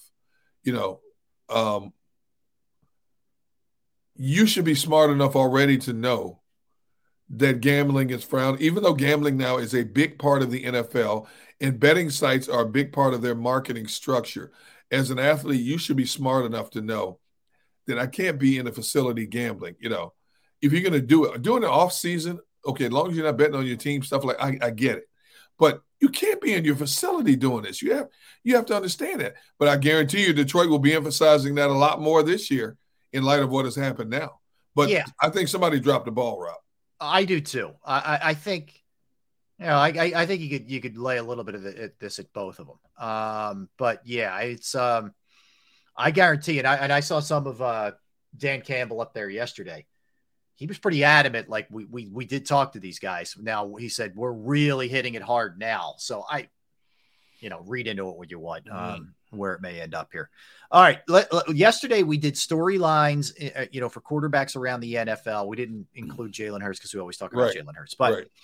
looking at the rookies, Derrick, and uh, you know, there's a chance that all of these guys could get time. I just saw a report that Anthony Richardson and Gardner Minshew right now are splitting reps with the Colts. Okay. just to give you an example. Okay. But we're going to look at the Panthers with Bryce Young, the Texans with CJ Stroud, the Colts with Anthony Richardson, and the Titans with Will Levis. They're, they're, they're we're going to focus on those four guys. They were uh, everybody except Levis went in the first round. Levis went high second round. All right, let's start with the Panthers. Um, you have Andy Dalton down there. You have Frank Reich. Um, you know, they put an emphasis on on trying to build up around him. What do you think about Bryce Young? How that's going to look for him, and whether or not he's going to be the starter, how much he will play? Although he's being looked upon as the future savior of their franchise and the franchise quarterback this team has been desiring for a long time, um, I look at the, the the depth of the quarterback situation there uh, with Dalton, with Matt Corral, And there's not a rush to put Bryce Young on the field yet. Now, granted, people are going to want to see him sooner rather than later. And it may turn out the case. Dalton may play just like he did in New Orleans last year, up and down. But there's no push right now to get him on the field. Um, so he is going to be, if, if smart coaching staff would bring him along gradually in that situation, don't rush him too soon. You both sides will know when he's ready to go by how he talks, by how he studies film, by how he throws in practice sessions. They will know. You know, the only way I think he gets on the field sooner is if Dalton gets injured. And then and, and they're not sold on Matt Corral. I mean, Matt Corral supposedly was a guy everybody was high on down in Carolina last year. All of a sudden now he's an afterthought because they drafted Bryce Young. You know, I don't you don't know what they're thinking of Matt Corral right now as a number three receiver who who could be your number two initially. Mm-hmm. But you don't have to push Bryce. Uh, you don't have to push Bryce to get out there right away now. Yeah, I yeah, I I, always, I go back and forth on this a lot. Um, you know, are you better off just just getting these guys the practical experience, the on the job training, or are they better off just waiting a little while? Look, I, I I agree. I think you're in a spot where because you have Andy Dalton, who who is a you know a, a really good veteran backup at this point in his career, you can kind of live with him a little bit if you're Frank Reich and you feel like Bryce Young hasn't made the adjustments. Now, can read into this in, in a lot of different ways. Um, he Frank Reich has gone overboard saying how quickly Bryce Young's picking everything up. Yes. And that's half the battle is if you at least know where you're supposed to be going. Uh, yeah. yeah. For him. So I, I think there's a chance he actually might start the season. I, I do think that's a possibility. Really? I do. I actually do. Yeah. Wow. Yeah. I mean, they traded up to get him a lot. They gave a good amount up to get up there. I do. I think he may start the season. Yeah. See, see, Carolina has the pieces. When you put when you put a rookie quarterback in there, I don't care how exceptional he may seem to be. He's got to go through growing pains of knowing what he's reading across the line of scrimmage at the NFL, how to decipher the disguises, and how defenses are going to try to confuse him. You look at what Carolina did this offseason. They go out and get a Miles Sanders. They have a Chuba Hubbard running the, uh, the ball. They, they've got they've got pieces to win now. And the most stabilizing force in a situation where you can win now is a veteran quarterback. Now, is Andy Dalton the answer? Probably not. But he's been around the block a few times. He understands defensive schemes. He understands uh, a ghost ghost looks when he's looking across the line of scrimmage. He knows how to pick up the hot read sooner rather than later. All of these things have to happen in a fraction of a second, and it takes a veteran quarterback in a lot of cases to be able to do that for Bryce, no matter how exceptional he may be intelligence wise, it's a big difference in terms of looking at collegiate defenses compared to the NFL. Mm-hmm. It's going to take him a little bit longer and go through a few more games to figure it out more so than an Andy Dalton. All right, it, could be, it could be the difference between winning and losing and being near the top of the division compared to being near the bottom of the division. Well, that that's where they're in a bit of a diff, an interesting spot. Is they could win that division if New exactly. Orleans doesn't exactly. really. Yeah, you're right. You're right. That is that is the difference I think with them and a couple of these other teams. But let, us go Houston for a minute, Derrick. And they and they drafted C.J. Stroud. I thought they had a great draft. Uh, Will Anderson, C.J. Stroud, but. Houston's backups are Case Keenum, who's 35 now. Yep. Davis Mills, who they, you know, they've given a, a, pretty good opportunity last year showcasing, and they still decided to take CJ Stroud. This would appear appear to me at least to be more likely because I mean I think Dalton's better than anything they have there, uh, other you know an older Keenan Keenum and yeah. uh, you know throwing into the mix the the others they had there, Davis Mills. Right. But again, like if I'm if I'm DeMeco, DeMeco Ryans, who's the coach there, I, I have to be assured that CJ Stroud knows where he's supposed to be going with the ball, knows the plays, knows everything else that goes on, the check downs and whatnot. It's really what it amounts to. But I feel like there's more of an opportunity for him to get on the field quicker than there is even a Bryce Young with that quarterback situation. I couldn't agree with you more. Houston finished five and eleven last year. New head coach, new excitement. The Deshaun Watson fiasco is behind them now they have nowhere to go but up. And I think the Houston fan base will be a lot more patient because they feel they finally have a coach with a high pedigree. They have a franchise quarterback now. It's a rebuilding mode for this organization. You know, they have a good young running back, um, and they added Devin, Devin Singletary as well. You have Dameon Pierce and Dev, Devin Singletary. You know, you look at the wide receiving corps, nothing to write home about in terms of the, the wide receiving corps. It, you know, Amari Rodgers, who was who's been bounced around. You know, Green Green Bay gave up on him could end up being your number one receiver down there. I think a CJ Stroud has a lot more leeway if he starts right out of the gate to grow. People will have more patience with him down there than, let's say, Bryce Young starting for a Carolina team in a division that is wide open right now, and a team in Carolina that's built on both sides of the football to be a little bit more competitive at this stage than Houston is. Now, I will say this I expect Houston's defense to be a lot better this year just because of the presence of DeMeco Ryans running that defense. But in terms of overall, hey, give us some time here. In the category of give us some time here, I think Houston has a lot more leeway than Carolina does. Yeah, I would agree with that. I would definitely agree with that. Um, let's go to the Colts. You know, this one is, I think, I think this is where the maybe the biggest challenge lies for Anthony Richardson to get on the field right away. Yeah. He, the Gardner Minshew is the is the backup there, or or whatever he is. He might, you know, he's the other quarterback there.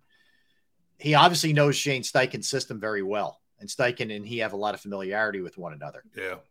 I think that may give Gardner Minshew a slight lean in terms of an advantage. It will now, and, rightfully so, because of the relationship Steichen had. But I do think Richardson's going to press him.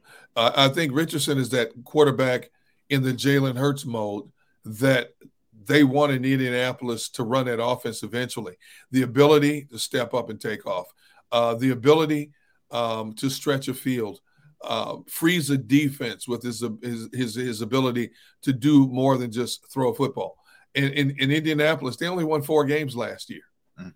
You know, uh, they're not pressed to win right away the fan base understands it's going to be a maturation process here. Um, I do think uh, Minshew gets the nod because of his relationship and his understanding of Shane Steichen's offense. But if Anthony Richardson is ready to go early in the season, knowing that if you put him in there, you have to give us time, meaning this season, to watch him grow and mature I think Indianapolis, with their situation quarterback wise and a new coach in a new direction, have a lot of room in terms of a fan base and the media there not being overly critical of the product they're looking on the field. Okay. Looking at on the field. Yeah. No, gotcha. Gotcha. Uh, all right, moving along. Here we go to uh, we go to Will Levis, who many thought would go hmm. in the first round. He fell into the second round. He steps into a position where, and I'm, I'm really surprised we haven't heard any kind of heavy trade requests for Malik Willis uh, from his camp, but he steps into a spot with Ryan Tannehill starting. Uh, they took Malik Willis, I believe, in the third round last year, and now here's Levis. This is a little more crowded here. I, I would say Tannehill's going to really have to f- struggle, or the team gets just generally gets off to a slow start, and you're looking for a spark before you see Levis. I would guess. I, I and I think he needs some grooming and, and some you know, some sitting behind someone who's done it before. I think this would be best served with him not playing this year. Tennessee, Tennessee is right now is Ryan Tannehill's team. Um, they're paying him way too much money to, sit him, and, and, Tennessee's another team. You know, um, you look at the talent they let go, i.e., AJ Brown. Look at the talent that team has let go, and they understand they were what seven and ten last year. They understand that it's going to take some time. I don't think uh, Will Levis is is is going to push Ryan Tannehill. I think Will Levis gets on the field only if Tannehill gets injured. And let's face it, you know, Tannehill is susceptible to get injured. I mean, right? Tennessee's paying Tannehill twenty nine and a half million this year. Oof. You think they're going to sit him on the bench? I can't believe they haven't no, restructured that, man. Yeah, uh, you you think they're going to sit him? No, no. There's no there's no way on, on God's green earth that they're going to sit Tannehill making that kind of money. Will Levis, you know, people, the fact that he went from being possibly a top 10 quarterback to being drafted in the second round tells me that Indianapolis took him as the quarterback waiting in the wings. Um, I, I just, I just don't see how he gets on the field much. It, but, but Tannehill is one of those guys, you know, could end up on the injury list at any given moment. You know, yeah, or, or they just career. don't start off well. I mean, uh, you know, I I don't love their offense to begin with. I, I don't either. And you know, Tannehill only played in 12 games last year. He had 13 TD, touchdowns, six interceptions, 94 6 QB rating, threw for over 2,500 yards. Um, so Tannehill's Tannehill's not a quarterback that everybody's just afraid of when a defense no. lines up. No. Um, he's an okay quarterback. You know, he he's shown he, he he can be good at times, but he's also shown that he can be very inconsistent at times as well. Yeah, no um, it, but the fact that you're paying him almost 30 million a year, there is absolutely no way you're sitting him on a bench uh, coming out of the gate. Now, at what point does Tennessee decide this season is a loss? I think the only way Levis gets on the field outside of Tannehill getting injured is if Tennessee gets to a point in the season that says, this season is a loss. Now we start preparing for the future, which is Will Levis. Well, uh, yeah. So they're in a division that's got the Colts, got the Texans. Uh, while I think Jacksonville is vastly improved, Jacksonville's not great yet. So I guess Tennessee, in theory, could hang around, you know, and make this thing interesting for a while. Right. Right. So I don't, you know, that, and then if that's the case, if Tannehill's playing decent and, yeah, there's a lot of ifs here, but if Tannehill's playing decent and Derrick Henry looks like Derrick Henry, yeah, then if that's the case, I would, you know, let Levis learn a little bit. You know, I, th- I think may end up happening, Derrick, before camp. I, that Malik Willis likely to get dealt, I would think, at some point. You know, you think so? I would keep him on as a number three. Yeah, you have him on a rookie con- contract. He knows the system. And let's face it, a few teams got down to the number three quarterback last year. Yeah. You know, do you bring another? Uh, do you bring another journeyman off the street to learn your offense? I think. I think. I think they keep uh, uh, um, Willis at least one more season, unless somebody desperately needs a quarterback and Tennessee says, "Hey, we can get another sixth or seventh round draft pick for him that we could use on the back end next year." I don't see him them moving him. He's not costing them a lot of money uh, uh, financially, right? Um, and I think he's the kind of young man who won't make waves. They don't have to worry about him making waves. You know, he's a consummate team player. And as much as it may pain him to have to take a backseat eventually to Levis, if he doesn't pick his game up significantly, um, I, I think he'll still be there. Yeah. Uh, I, I don't know if you read any of these reports, but there are some concerns that Josh Harris – and his group may not be quite there financially. Uh, he Ooh. needs to adjust the deal financing, is the way it's termed, in order to get approval to purchase the commanders. Um, so basically, uh, this this report came from Forbes magazine or Forbes.com now. Reported in December that Daniel Snyder had multiple offers, whatever. His net worth was well more than four billion blah blah blah. But now reports say that that Harris needs to adjust the financing of the final deal to purchase the team for 6.05 billion. Um, some this this Forbes.com also reports that some NFL owners are concerned about the structure of the deal, which has an extensive number of limited partners and large amount of debt. The NFL current limit for debt tied to a purchase of a team is 1.1 billion.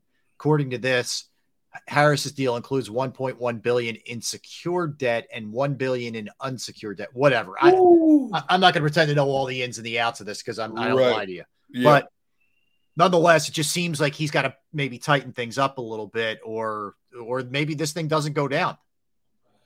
I wonder how much of this debt ceiling that we're talking about is Harris considering the man has his hands in a number of teams across the board, as we know. Sixers, it, Devils. Oh my goodness! A little bit of the Steelers, which you would yeah. have to, you yeah. know, uh, d- dissolve, and European soccer as well. Or is it is it a bunch of is it a number of guys he's bringing in on his partnership? You know, we know Magic Johnson is part of this, and we know Magic Johnson has his hands in a lot of things But we've also known that Magic, according to what we've read, Magic Johnson has been very successful um, in business ventures in his life after football. Yeah. So I wonder if it's some of his other money guys who uh, things are starting to surface that the NFL are, are looking at and say, "Oh, whoa, whoa, whoa, this is a red flag right now." Yeah, I don't know. You know, That's, so but it's one to keep your eye on. And just just Yep. when you thought you got rid of Daniel Snyder, he may be back. He's like he's like the uh the you know in a horror movie, the, the bad guy. He keeps keeps returning, man. Yep, You, yep.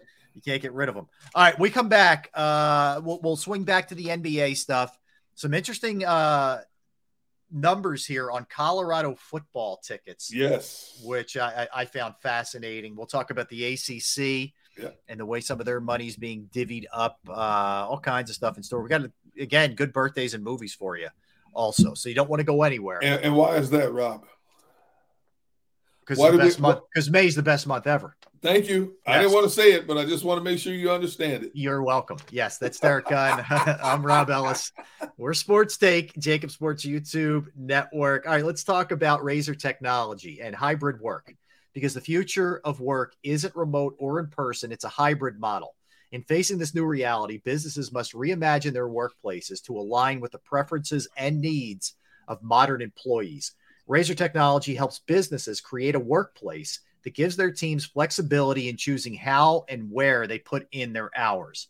Online platforms for communication and collaboration, combined with secure and adaptable mobile devices, are enabling hybrid meeting experiences that are nearly on par with in person events so everyone can feel like they are part of the conversation. Employees with strong social connections with their team report better well being, higher productivity, and stronger retention rates.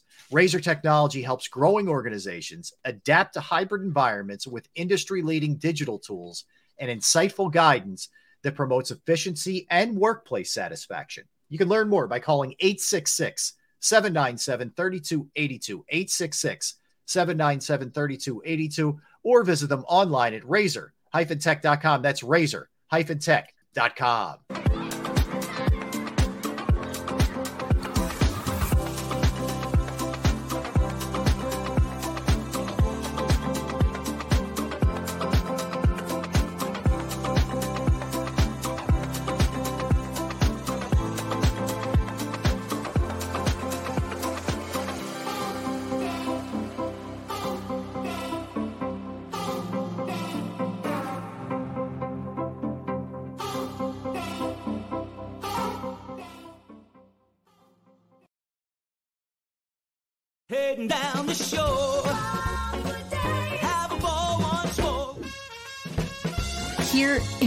imaginations run wild and time stands still.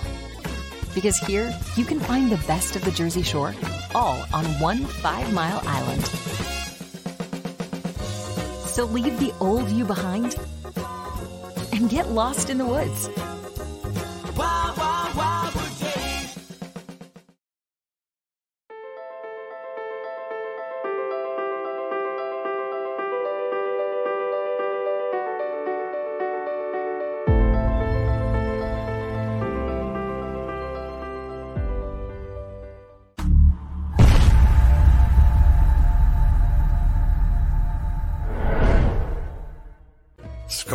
Save at Southeastern PA and Delaware with Colony Pools this football season and let the experts close your pool with a custom Merlin safety cover in green for the birds. And if you join our Winter Watch team, we'll give you another 20% off and Colony Pools will handle it all. Keep your tiles on your pool, not in your pool. Fly with Colony right now, birds fans. Visit flywithcolony.com. Hi, everybody. My name's Jason Lombardi. I'm an inspector at DryTech. At DryTech, we offer three major services. The first one being basement waterproofing. The second service we offer is foundation and structural repairs. And then the third service that we offer is mold remediation. If you feel you are having a waterproofing issue, give DryTech a call or check us out online.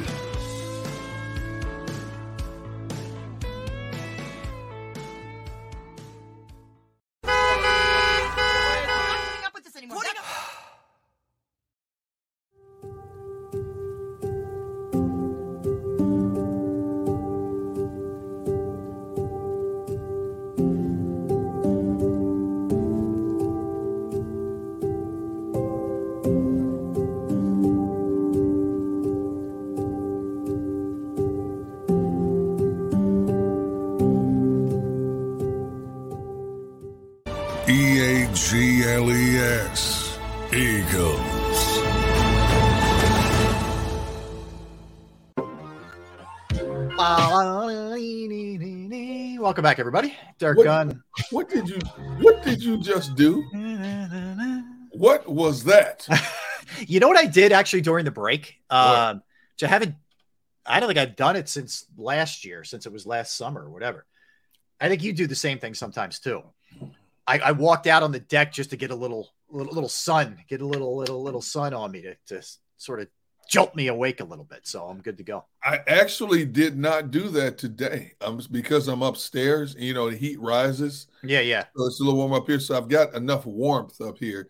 I did not, but in exactly 28 minutes from now, You'll be doing that. I will be outside, um, soaking in the rays and working on my tan to even this this dull color of mine. I hear you. I hear you. Um, all right. So a couple things uh, to dig into here. We mentioned uh, that the Celtics won uh, last night. Now it's 3 2. They go back to Miami for game six tomorrow. Celtics are two and a half point favorites in that game. And if I will say this, if they don't, uh, the Heat don't get Gabe Vincent back and they don't get Bam Adebayo playing decent, uh, it, they're going back to Boston for a game seven. I guarantee you that.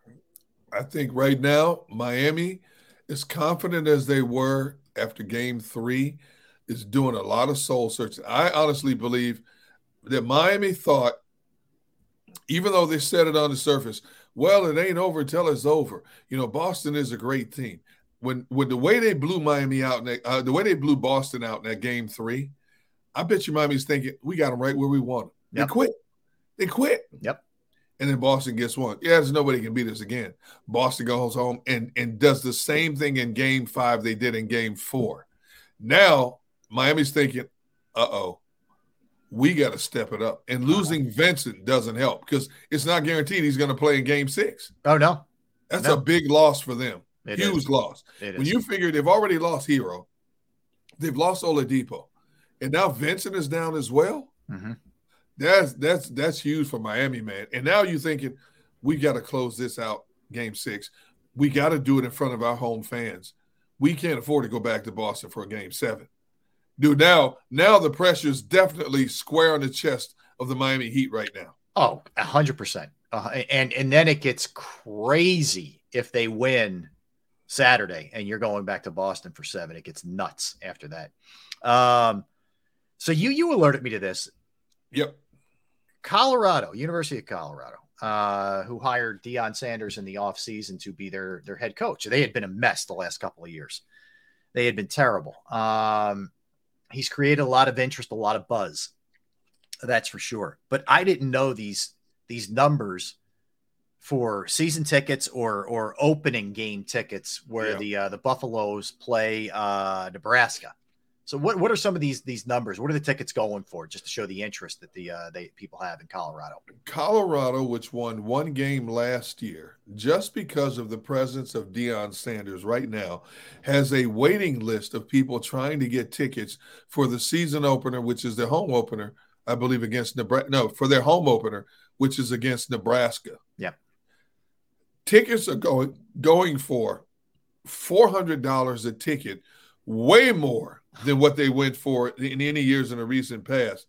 Um, the tickets are uh, selling now. The, the four hundred dollars. Get this, is more than the Kansas City Chiefs home opening tickets, more than Nebraska's home opener by twenty two times more than Nebraska's home opener, more than the Celtics and Heat game five tickets, and more than the Golden Knights and Stars game four tickets. Oh my God!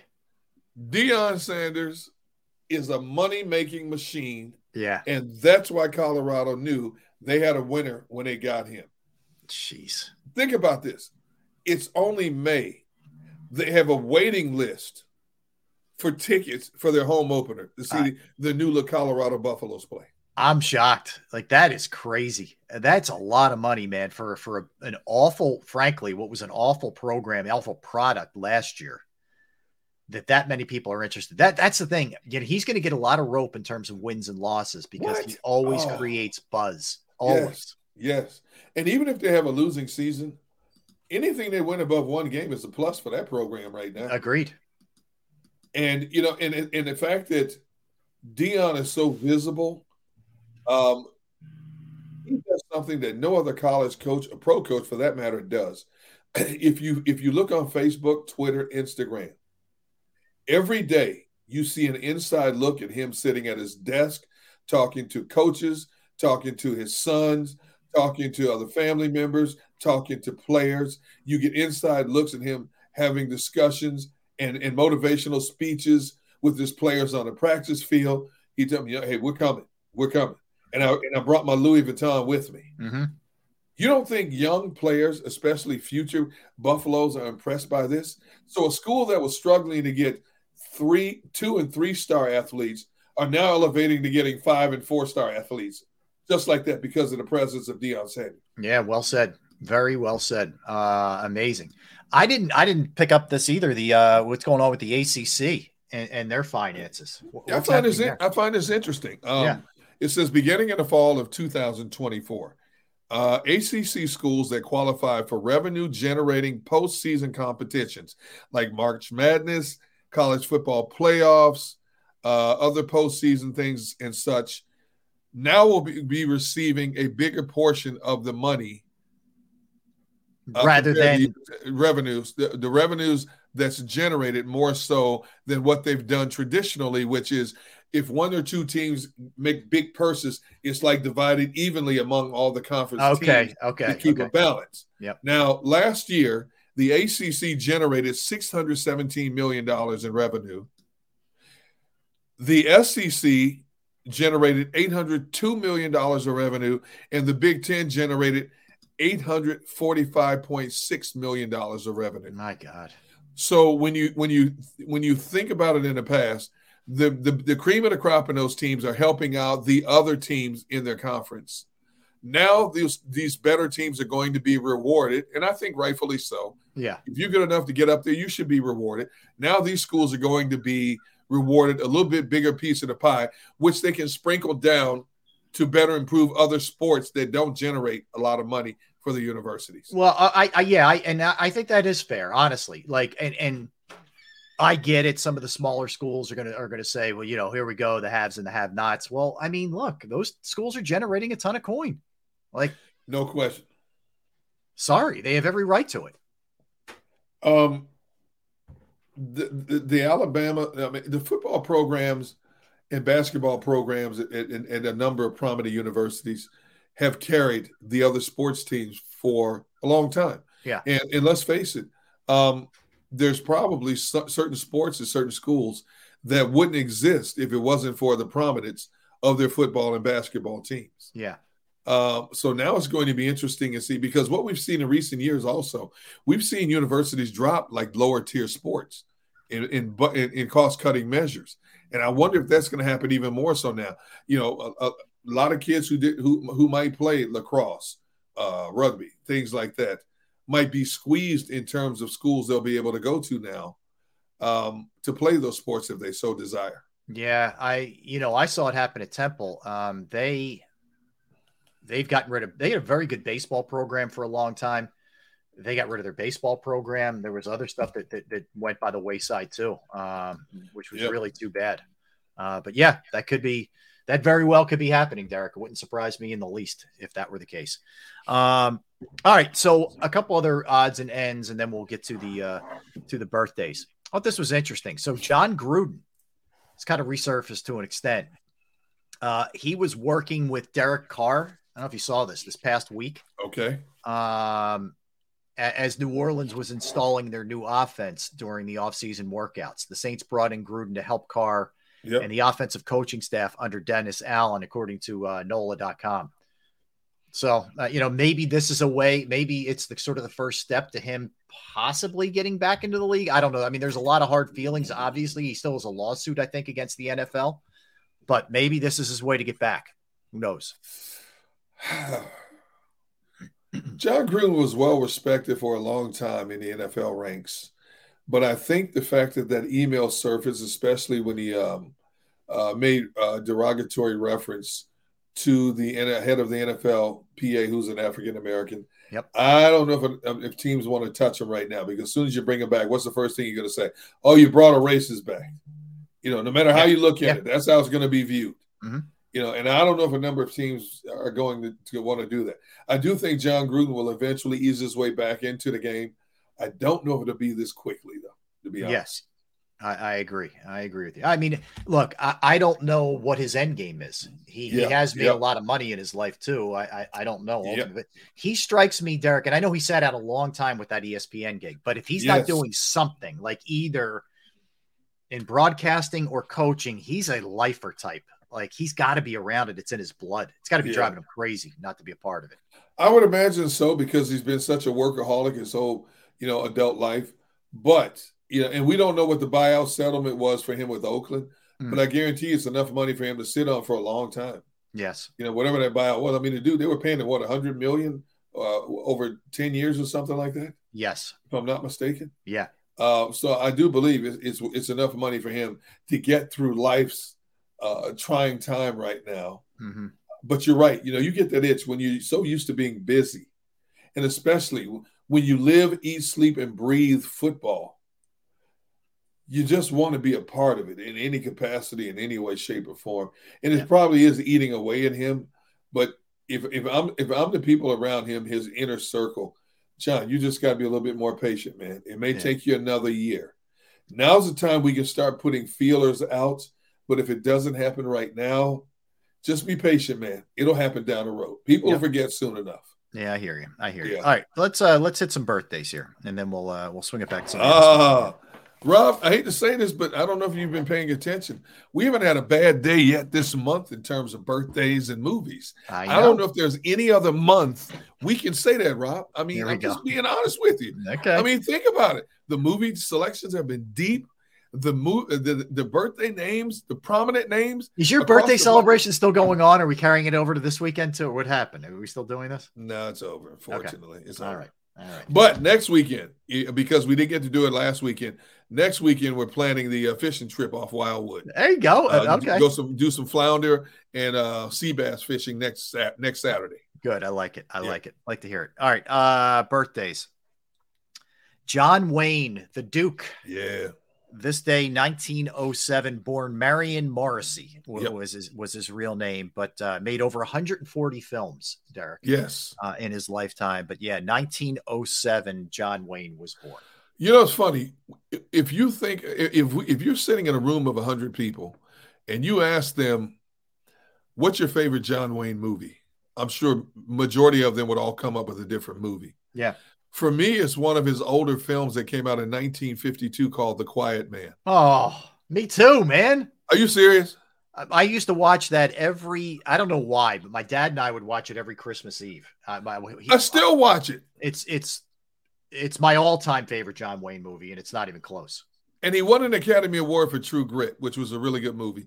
But I saw that movie years ago, man. It had to be the first time I ever paid attention to that movie had to be back in the mid 90s. Yep. And it was John Wayne, and it was like a grainy, you know, grainy uh, colorized movie. It's in You know, it color. black Yeah, it's in color. Yeah. But I sat there and I watched, and it is a, you sit there and you chuckle because it's a it's it has comedy in it, it has humor in it. Yeah, yeah.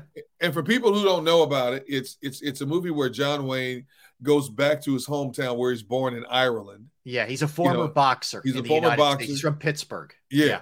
And he quit boxing because I think yeah, he killed somebody in the Killed ring. a man in the ring. He Yeah. couldn't. He just didn't. His conscience couldn't take it anymore, and he had to get a change of scenery. Yeah. So he goes back to Ireland where he's where he's born, and he falls in love with this beautiful uh, redhead, Maureen O'Hara. Maureen O'Hara, Mhm. and he has to go through the brother who the brother wants to challenge him every time. Will. Danaher. Will Danaher. You remember that? Will Danaher and all the towns talking. They know the fight is coming between these two.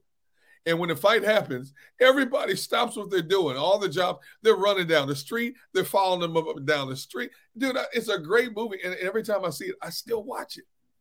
I agree with you. I agree with you. Yep, it's a great movie. It's it is my all time favorite. It's not even close. Uh, the the Michaeleen Flynn, the little leprechaun guy. Yeah, man. fun. Yeah, Oh, man. good choice. Uh, Helena Bonham Carter, the actress, is forty seven today. Yep. Stevie Nicks, the great Stevie Nicks of uh, Fleetwood Mac and solo fame. She is 75 today. Did you know Stevie Nicks is one of my favorite artists of all artists? I didn't know that. See, that would surprise you, wouldn't it? I, I I think she has one of the coolest voices Yes. that you will ever hear. That raspy voice, yes. Yeah, it's great. She's great. She's great. Dude, do you know every day I'm outside working, the first uh, one of the first songs I play is her song Gypsy. Oh, Gypsy's awesome. I can listen to that song over and over again, man. Oh, Just- man. My wife is like, enough already, please. Again, Please, like our know, commercial that we run is- again. This is this is like Yeah. 10 years. Yeah, yeah. Really? You you're still playing um and I'm like shh, shh, shh. Cause I, Yeah. you know me, I'll start singing certain parts of the song, certain lyrics of the song. I Uh-huh. chime in, my family's like this. What's he doing? Can't take him anywhere. Can't even take him out in the backyard. Yeah, I like that one. Uh, Lauryn. Speaking of voices, Lauryn Hill. Oh my, oh my goodness, five-time Grammy winner. Oh man, can she sing? Oh, 48 today. Yeah, I I just wish she had. You know, she kind of stepped away, and I wish Yeah. she had stayed in it, man. She was just so good, so good, so talented. Mm. But she was awesome, man. Uh, Miles Davis, incredible musician. Uh, born on this day, jazz 1926. Yes, Oh, man. Oh. Amazing. Good, good day actually for for artists here. How about Lenny Kravitz? Lenny Kravitz is 59 years old. And that's today. something. I can't believe he's 59. Jeez. He looks he's 50 he's he's looks like he's 29. You- you know I Exactly. mean? Yes. Yeah. Yes. He is a he's very regimented, like diet, exercise. He's Yes. hardcore, man. Yeah, he's hardcore. Um, but he yeah, he's 59 today. Pam Grier, 74. Stop right there, Rob. You don't have to ask you back in the day. Strong. Correct. Very. You go you go like uh 70s Pam Grier. You know what I'm talking about. I don't know nothing. I Yeah, ain't yes, saying do. nothing. No, Yes, I don't. do. I ain't Okay. saying nothing. No. Yes, You're correct. not getting me in trouble. It's a. I got. Hey, I got Memorial Day weekend. You would not get me in trouble. I ain't saying right. a word. I'll, I'll say it strong. All right. Uh, Sally Ride, who was Yes. uh, female, first female astronaut, 51, uh, born in 1951. Um, we lost her pretty young, sadly. Um, Peter Cushing uh, was born on this day, 1913. We're going back a little ways there. Frankenstein Dracula. Yeah. The tone says when it comes to Pam Grier, very strong. He put it all caps. Yes. Very strong. Correct. Uh. Yes, there's. I'm telling you, if you don't know, go go do a little research. You'll know. Ke- you know. Kevin Kevin Sabar said, Rob, very red. I love it. It does not Oh, take man. much. It does not take much to get Oh my goodness. Uh, Hank Williams Jr. is 74 years old today. Yeah, Yep. man. Um, James Arness was born on this day, 1923. Marshall, Ma- Marshall Matt Dillon from Gunsmoke. That's right. Gunsmoke. That's Yeah. right. Yep. Uh, one of the iconic roles in, in TV. Levon Helm of the of the band and also an actor uh, was was a was a great great uh, musician and and uh, Mm. singer as well. Uh, he was born in 1940. Uh, Matt Stone, creator, one of the co-creators of South Park, Yep. uh, is 52 today. Bobcat Goldthwait, the comedian, actor, Yeah. director, is 61 today. Peggy Lee, the singer, uh, Yeah, man. 1920. Al Jolson, 1886. Mhm. Uh, Aldo Gucci, who started the, the Gucci brand, 1905. Well, he was a son of the dad who started. He but he, did he took them? He took it to like a different level. I thought. Yeah, he ran a company from 1953 to 1986. Okay. Yeah, so the son took it to a whole nother level. Yeah. Yep. Uh, Jay Silverheels, the the uh, Native American actor, was born on this day. He was Tonto back in the day in In the original, yep, the original Lone Ranger series. Yep. Yep. Uh, Philip Michael Thomas, you know, a part of the the iconic Crockett and Tubbs duo from Miami Vice. Yeah, man. I love those two, man. That was a great show. That was so 80s. Uh, he's 74 now. He's another one. He looks like he's, you know, probably 50, you know. Uh, Jack Kevorkian, born on this day, 1928. No, just saying, he was born on this Known day. as known as Doctor Death. Dr. Death, yes. Uh, Micah Parsons, he's 24 years old today. Yep. Brent Musburger, you are looking live at That's right. 84 years That's old right. today. That's right. Still Nobody going like strong. Yeah, Yes, sir. Brent's still going strong.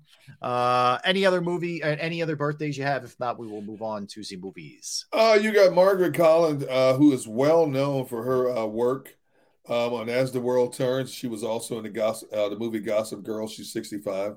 Zola Budd, the great South African middle and long distance runner and Olympic gold medalist, uh, is 57 today. Okay. Uh, Not great runners. Yep. Yep. Uh, let's see. Genie Francis. Genie Francis, if you are a soap, old soap opera aficionado, you automatically know the name Genie Francis. General Hospital, Days of Our Lives, All My Children, Young and the Restless. She's been in all of them. She is 61 today. Mm-hmm.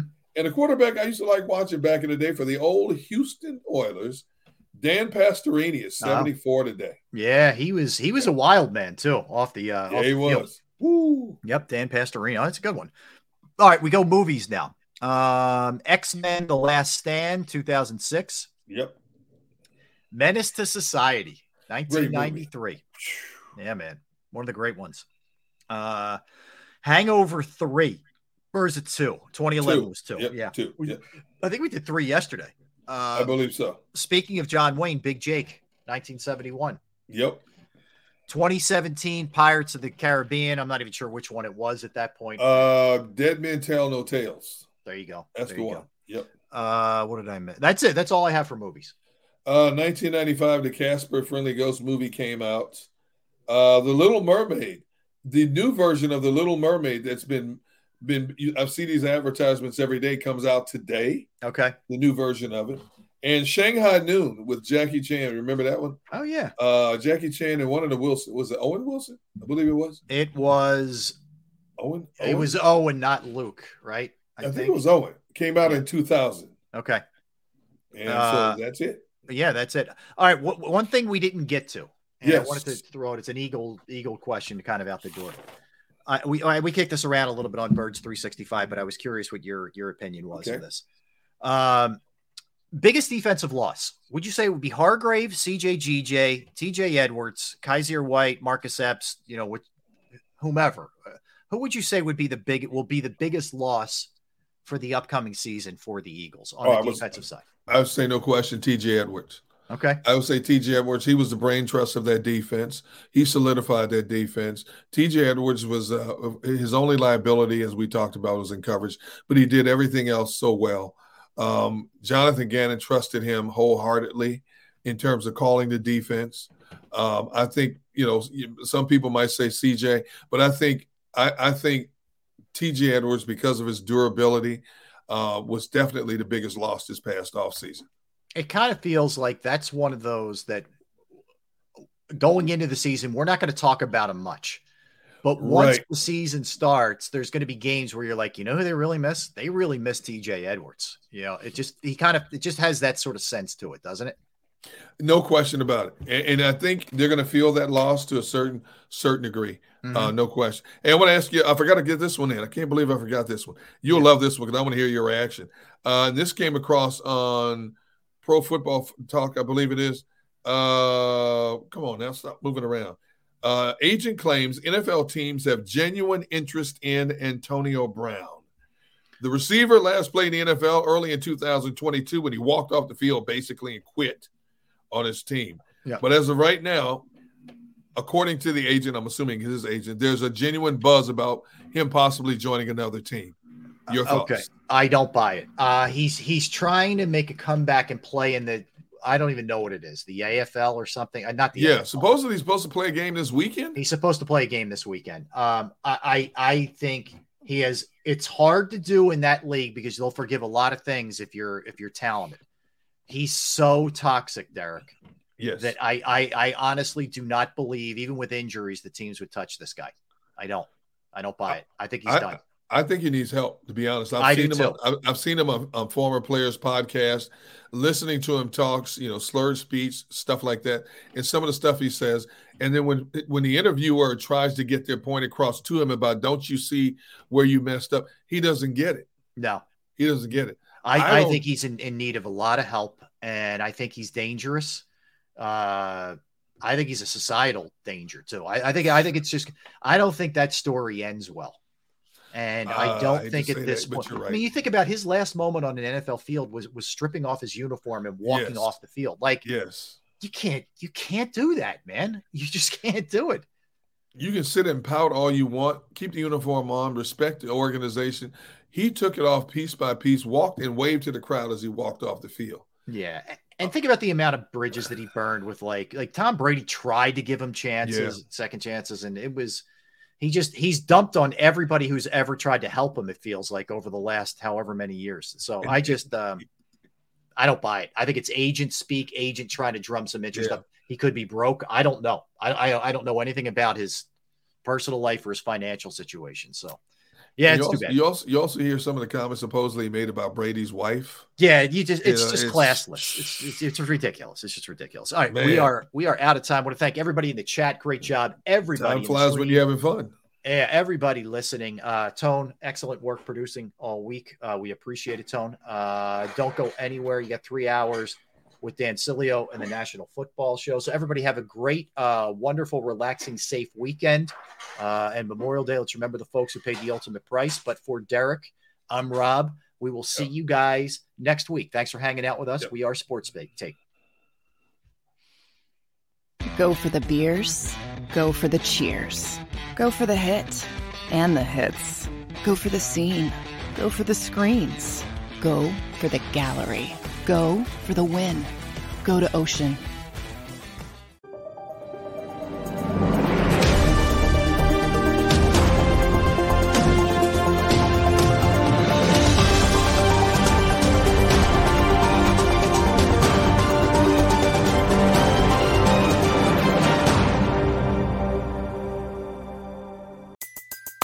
Everybody in your crew identifies as either Big Mac Burger, McNuggets, or McCrispy Sandwich. But you're the filet fish Sandwich all day. That crispy fish, that savory tartar sauce, that melty cheese, that pillowy bun. Yeah, you get it. Every time. And if you love the filet of fish, right now you can catch two of the classics you love for just $6. Limited time only. Price and participation may vary. Cannot be combined with any other offer. Single item at regular price. Ba-da-ba-ba-ba.